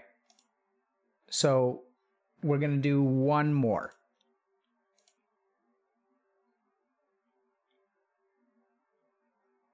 Okay. Uh, all right. I haven't used food to cope with my mental state for the past five days, which is the longest streak in five years. Good job, DXB throwaway. Just a disclaimer, I don't really watch the Twitch stream. I've discovered Dr. K on YouTube about a month ago, and I'm incredibly grateful for that. No big deal. You know, well, everyone's got to start somewhere. Very long, very long short st- story short. Okay. 27 year old, years old, male from Eastern Europe, lonely childhood and lonely life all the way up until I started college. Absolutely addicted to video games from four years old until about 21. CS, War 3, WoW, StarCraft, LOL. The good stuff. A real connoisseur chat. Discovered some passions in college and straightened up, hit the gym, got a good job. Cool. Developed a very unhealthy relationship with food due to my temporary obsession with looking better than others. My hypothesis after discovering that food makes me feel a bit better, at least temporarily, that unhealthy relationship developed into a binge eating disorder that I, I struggled with ever since ever since. Looking back on the past few years, I just remember all these times where I stopped whatever I wanted to actually do meet someone, work on a project, work, uh, just go out for a walk, and instead gorged myself for no reason really. Maybe only to feel horrible the day after. I've never told anyone about it, not my parents, girlfriend, sister. It feels so stupid, especially since I'm outwardly successful and good looking, as I exercise to overcompensate the eating. Anyways, I watched at least 10 different streams on YouTube and I can't count how many times they've made me cry. Even though each person and their problems were different from those I have, I saw many similarities. I have no purpose. I wish I had good friends and family that I had good bonds with. Work in progress, I guess. Okay. Um. Okay. so this is a great post.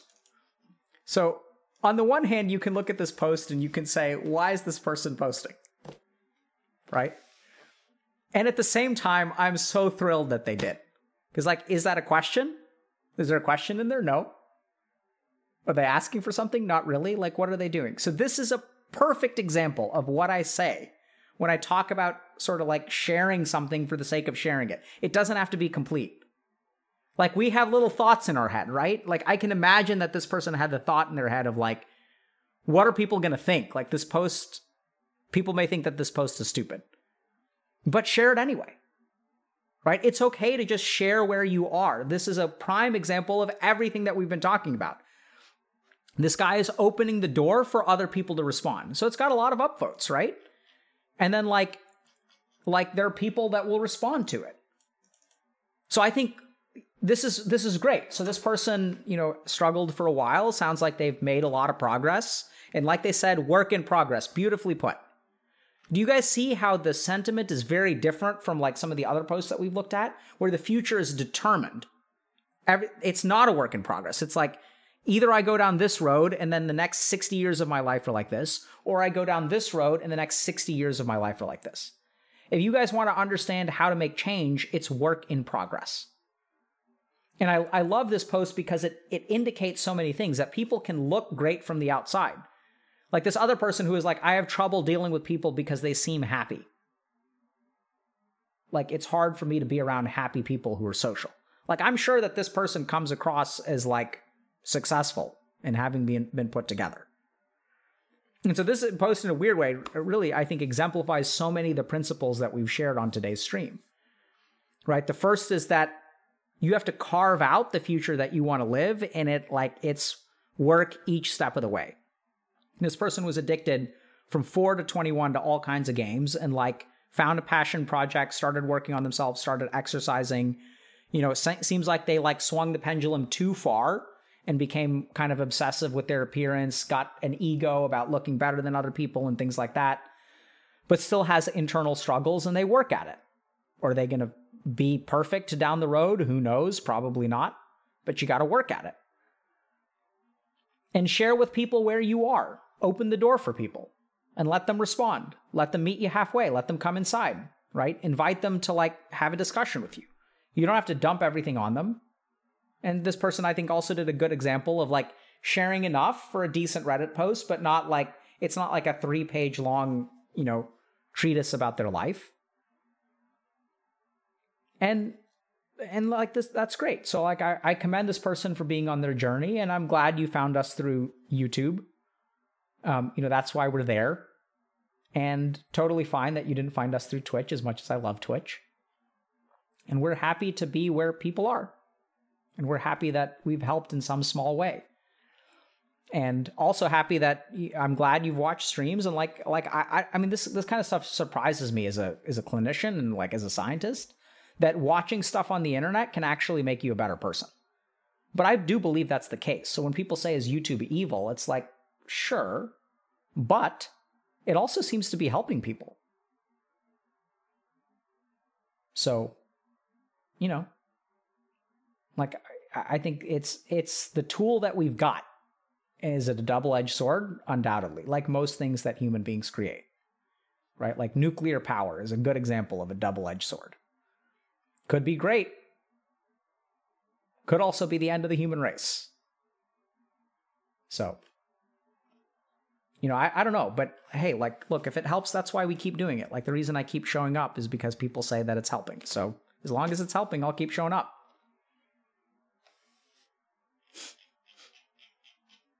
Okay. Meditation?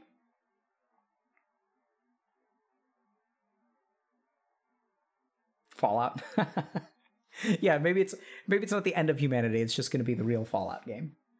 Um yeah, it's scary, man. Like, you know, when it comes to human advancement, like you never know like what we're going to end up with. Like all these dystopian sci-fi things, it's like you know, the AI like Ready Player 1, like you never know, man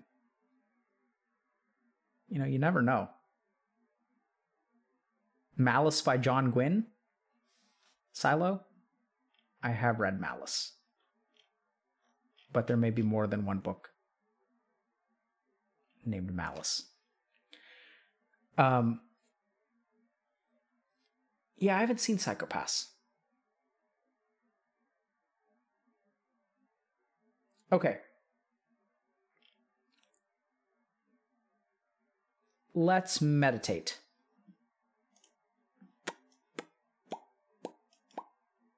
Listen to the sound of my voice. um, okay. So we're going to do round three of the chakra meditation. Okay, now this one is going to be tricky because if you guys have not done it, um, so this is a meditation that y'all need to have done, like been practicing chat. Need chat to practice.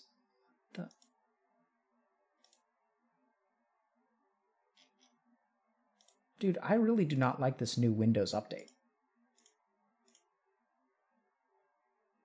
This is annoying. Um, so if you guys haven't done this, it's going to be tricky, okay? But we we've been doing a chakra meditation for the last few weeks. So we're going to do I'm going to teach you guys round 3 today. Okay? Um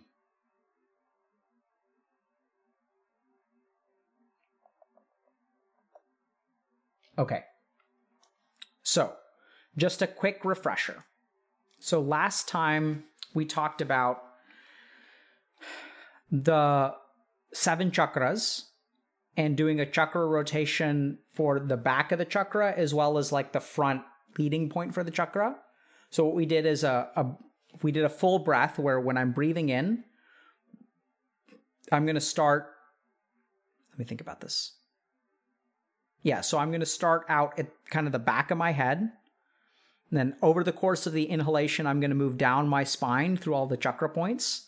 And through exhalation, we're going to come up the front. Okay, so you're going to pay attention to where your chakras are during inhalation along the back of your spine and exhalation along the front. Okay, now what we're going to do is we're going to add, as you stop on any given chakra, on the way in and on the way out, what we're going to do is add a mantra. And so what we're going to do is start with three mantras for the three basal chakras, okay? So Lam for the Muladhara chakra, which is the perineum. Um, Vam for the Swadhisthana chakra, which is the top of your pubic bone. And Ra- Ram for the Manipura chakra. Okay? So it's Lam, Vam, and Ram. So what that means is as we're breathing in, as you get to the belly button, you're going to repeat the sound rum. As you move down to the pubic bone, it's going to be vam, and then the muladhara chakra is lam. And then as you come, as you exhale, it's going to be the reverse, right? So it's going to be lam, vam, and ram. Y'all with me? Yeah, you can say them out loud. Okay, so people are confused. All right, let me demonstrate. Cult vibes? Yeah, man. Cult time chat. Okay, I shall demonstrate.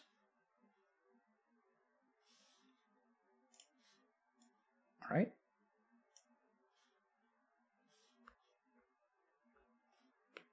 Okay, so this is our spine. Okay. So let's say this is our spine. And then let's say this is the front of our body, okay? So this is our forehead, eyebrow center. And then we have a corresponding point on the back of our head, right? Which is over here. So this is actually our Ajna chakra.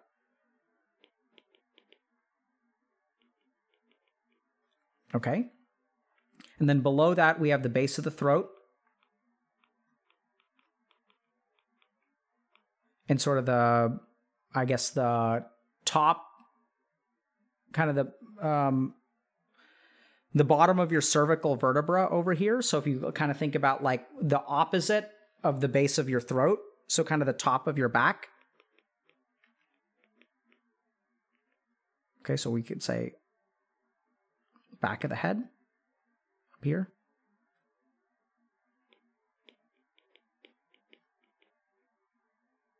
Okay. Then we've got solar plexus, kind of mid back. Then we've got navel. And then opposite that, we have like lower back.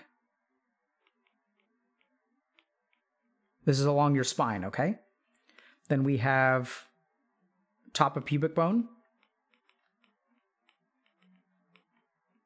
And then along the back, we have uh, your coccyx, right? Tailbone. And then we have the perineum, which is also known as the taint. Okay? And then the Sahasrara chakra is at the top of your head.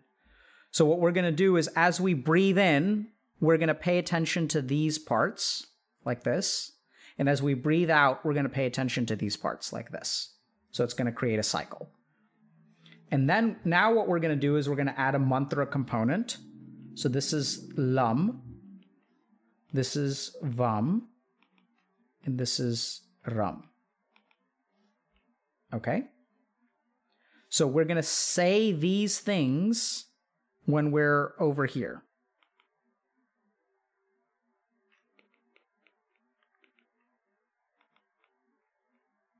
Does that make sense, chat? Y'all, y'all got me now?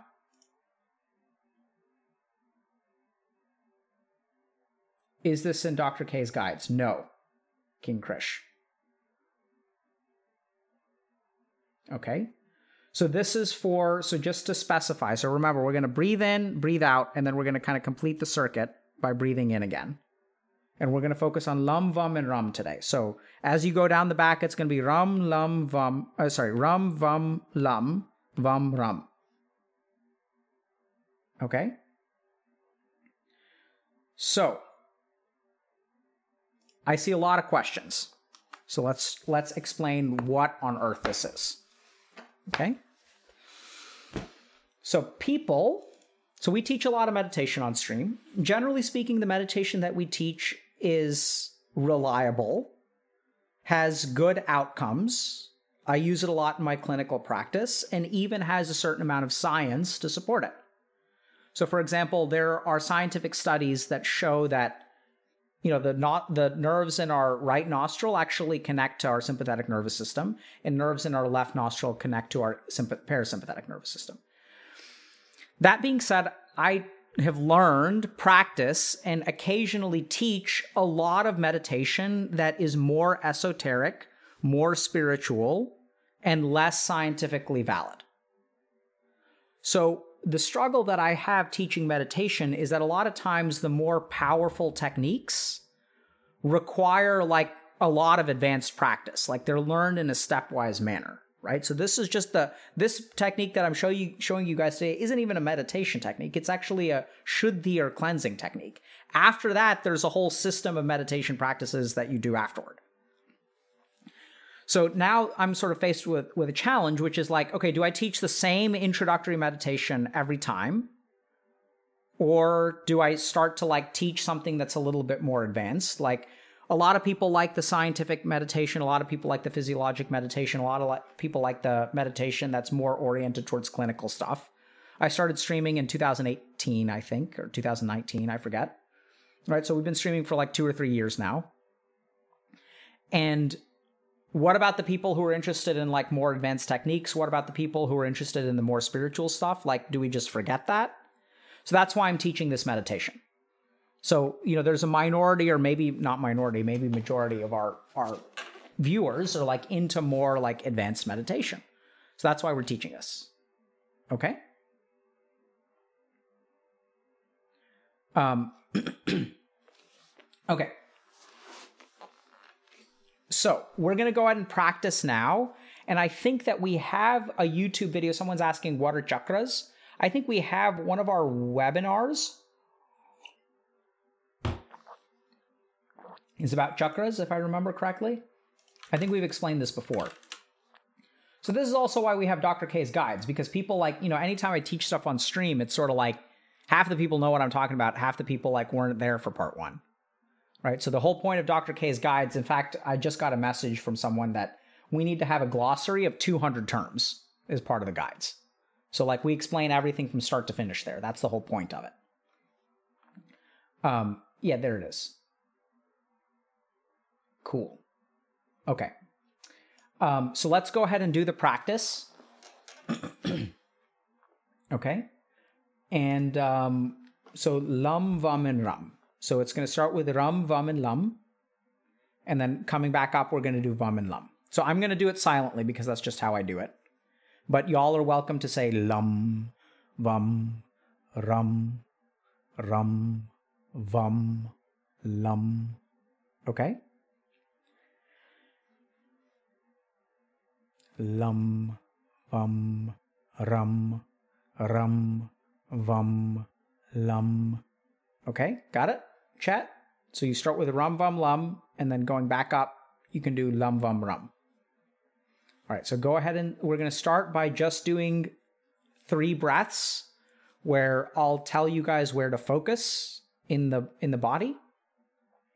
And then we'll start the mantra practice, okay? So as you breathe in, pay attention to the back of your head,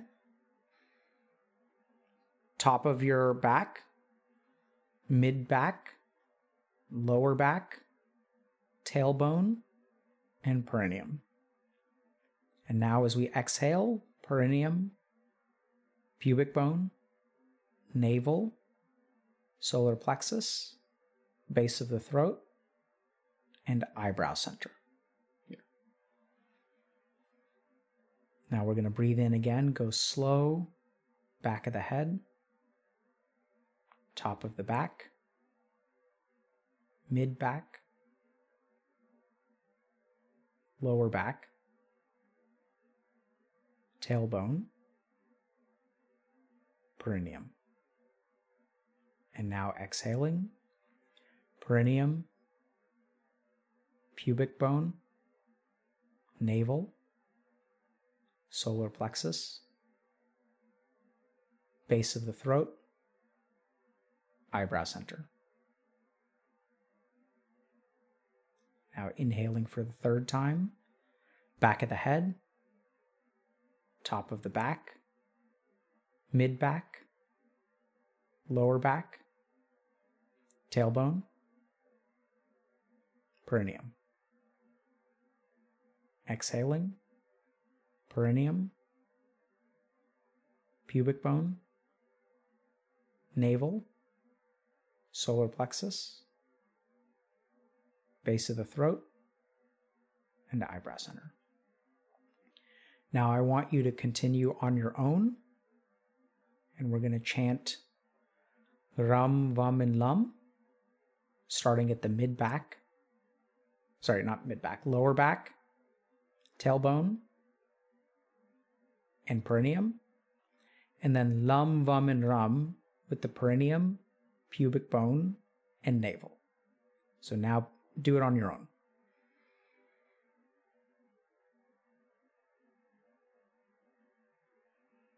We'll practice for about 60 seconds.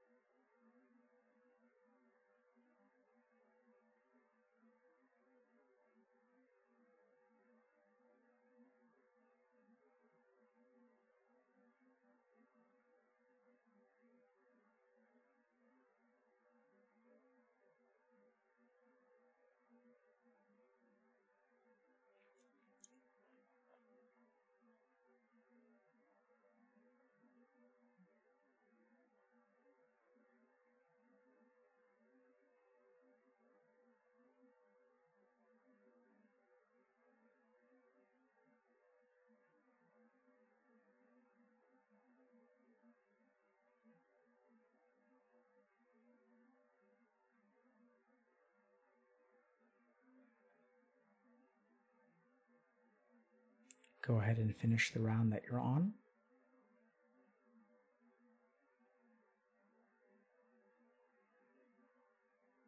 Let yourself sit in the space of the meditative practice.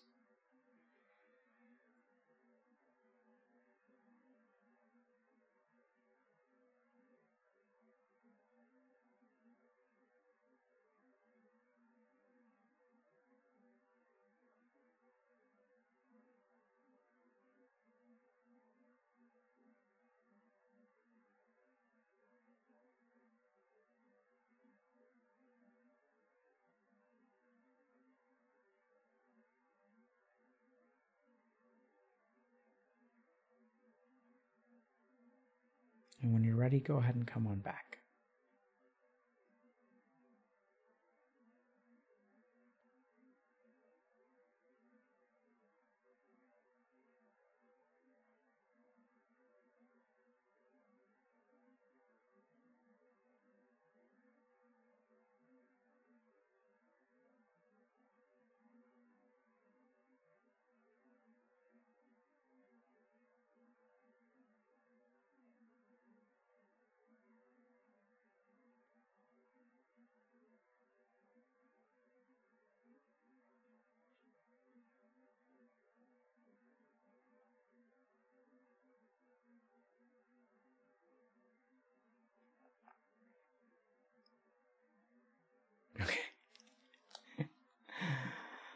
Yeah, so I imagine you'll have lots of questions. So let me just think about this for a second. I think what we're going to have to do, maybe what we do on Monday, is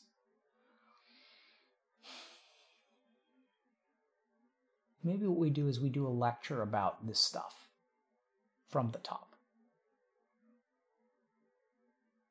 I'm going to have to think about this.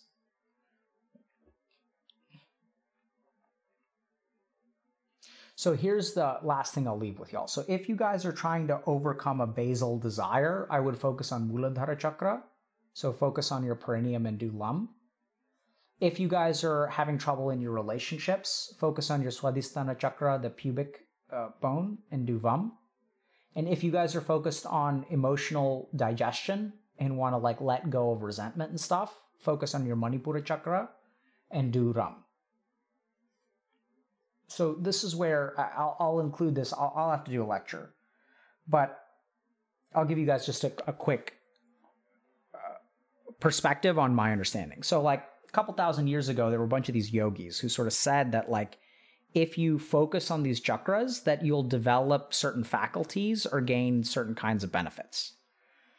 And they thought that there was this system of like spiritual energy that traveled through your body that basically got blocked up there. And while the spiritual energy couldn't flow through that point, point you'd get problems. So, for example, if you want to overcome addiction, you should do like Muladhara Chakra practices, binge eating, for example. If you have trouble in your relationships and connecting with people, Swadhisthana Chakra is what you need to work on.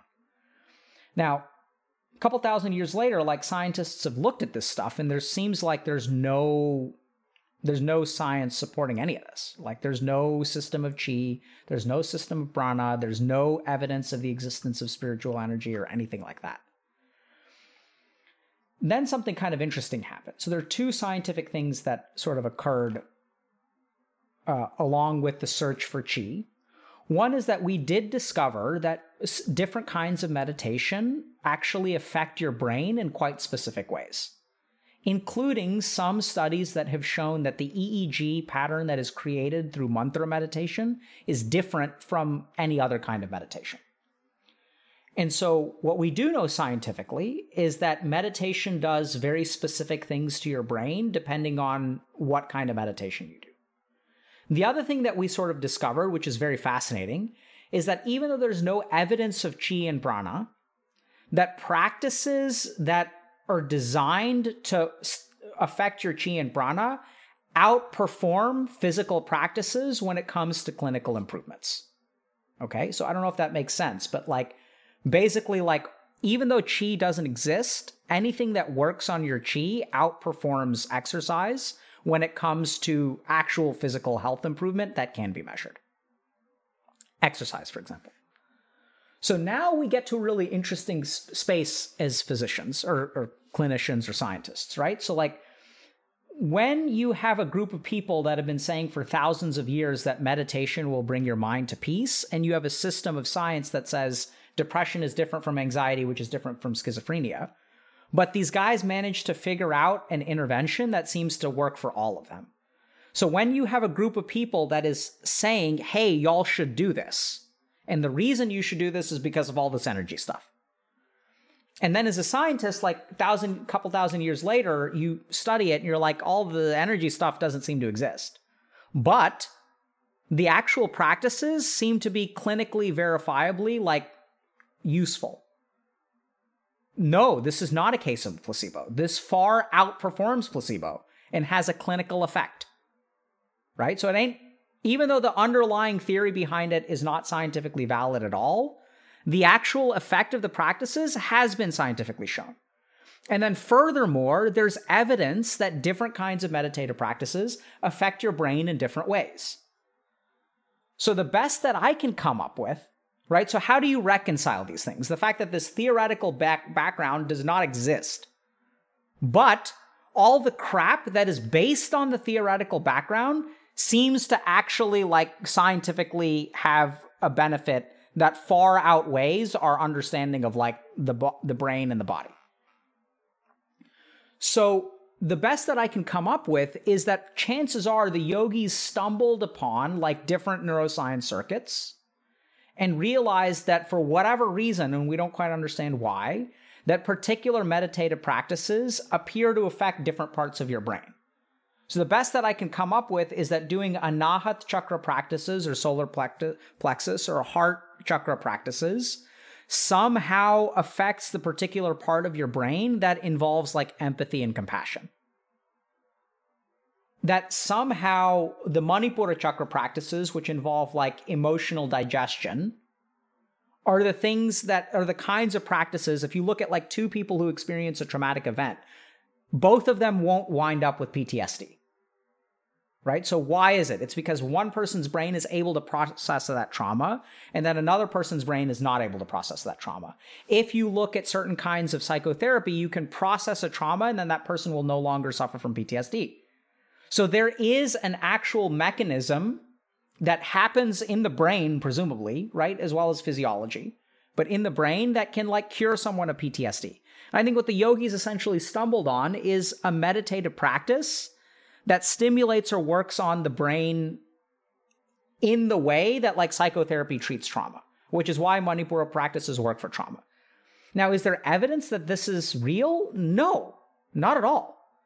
This is just my attempt as a scientist to come up with a biologically plausible explanation for a clinically verifiable observation.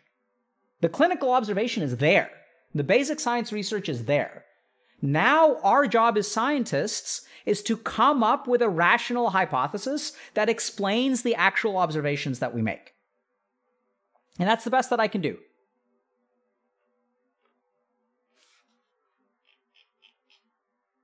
All right? Maybe we'll do a whole lecture about it. Who should we raid, chat?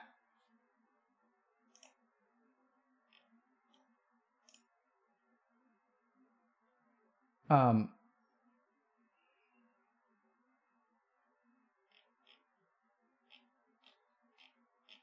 Who is the right person to raid now?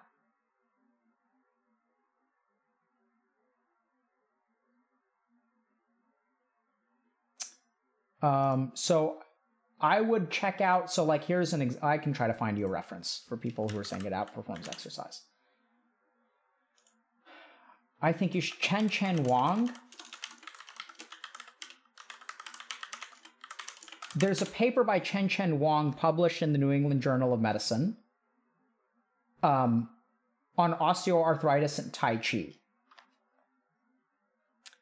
That I don't know exactly what the reference is, but I, I there's a there's a paper in NEJM, New England Journal of Medicine, which is the most influential and like probably the best medical journal in the world.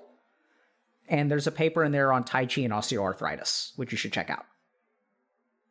So high, like just about as high quality evidence as you can get. Um, my phone is dead. Who are you? Okay. Raid Slack. Oh.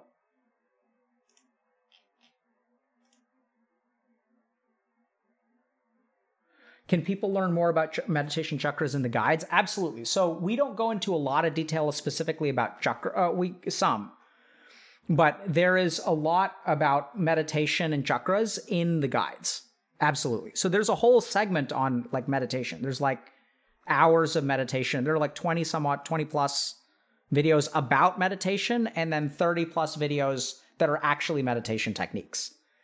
Um, so yes, absolutely. So like that's why we made the guides is like so if you guys want to learn more about like meditation and chakras and all that kind of stuff, like from the beginning, check out the guide. So, like the meditation guide starts with what is meditation? Is it the same as mindfulness?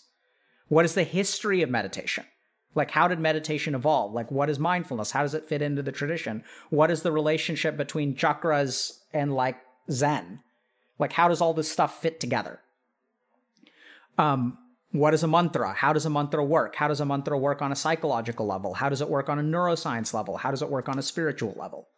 So all that stuff is in the guide. So it's like a complete guide, right? So it's like we start with the history. And then the next question that people have is like, okay, so which one should I do?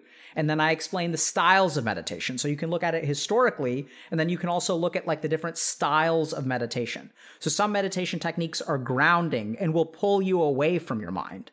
Those kinds of things are very good if you have trauma or a panic attack.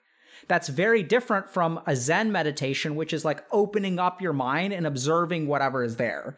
That will cause all of your defense mechanisms that are keeping your buried trauma buried to become undone and your trauma will come rushing up. Right? So, like understanding all of those differences, the different axes through which we can look at a meditative practice. So, if you have a particular kind, are you goal oriented? Is that why you're doing meditation? Are you treatment oriented? Is that why you're doing meditation? Do you want to learn who you truly are? Do you want to develop confidence? All of those kinds of things are in the guides. That's all. That's what. That's why we made the guide because there's like a thousand questions, and so we try to like teach everything, right? So like, what's the history? What's the metaphysics? Like, what did the yogis actually believe about the nature of human existence?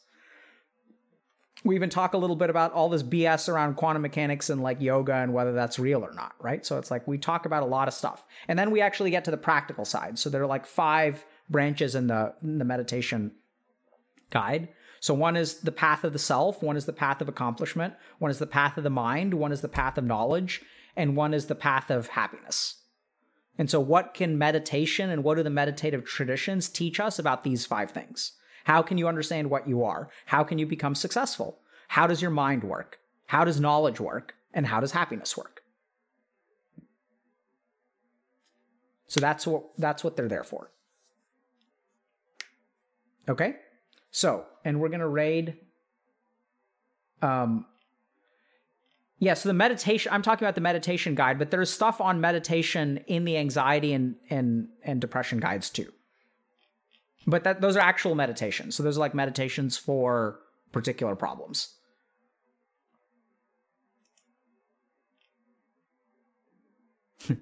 so someone's asking, will there be part two of the guides? Look, let's start with part one. Before we start on part two, can you guys please just try part one and let me know if it's good? Because if it's good and y'all like it and if it's helpful, then we'll consider part two but I have no intention. I spent like six months of my life making making the guides. So why don't y'all try that first and see if you like it. And if y'all like it, then y'all let me know. And then you guys will figure out part two later. Okay.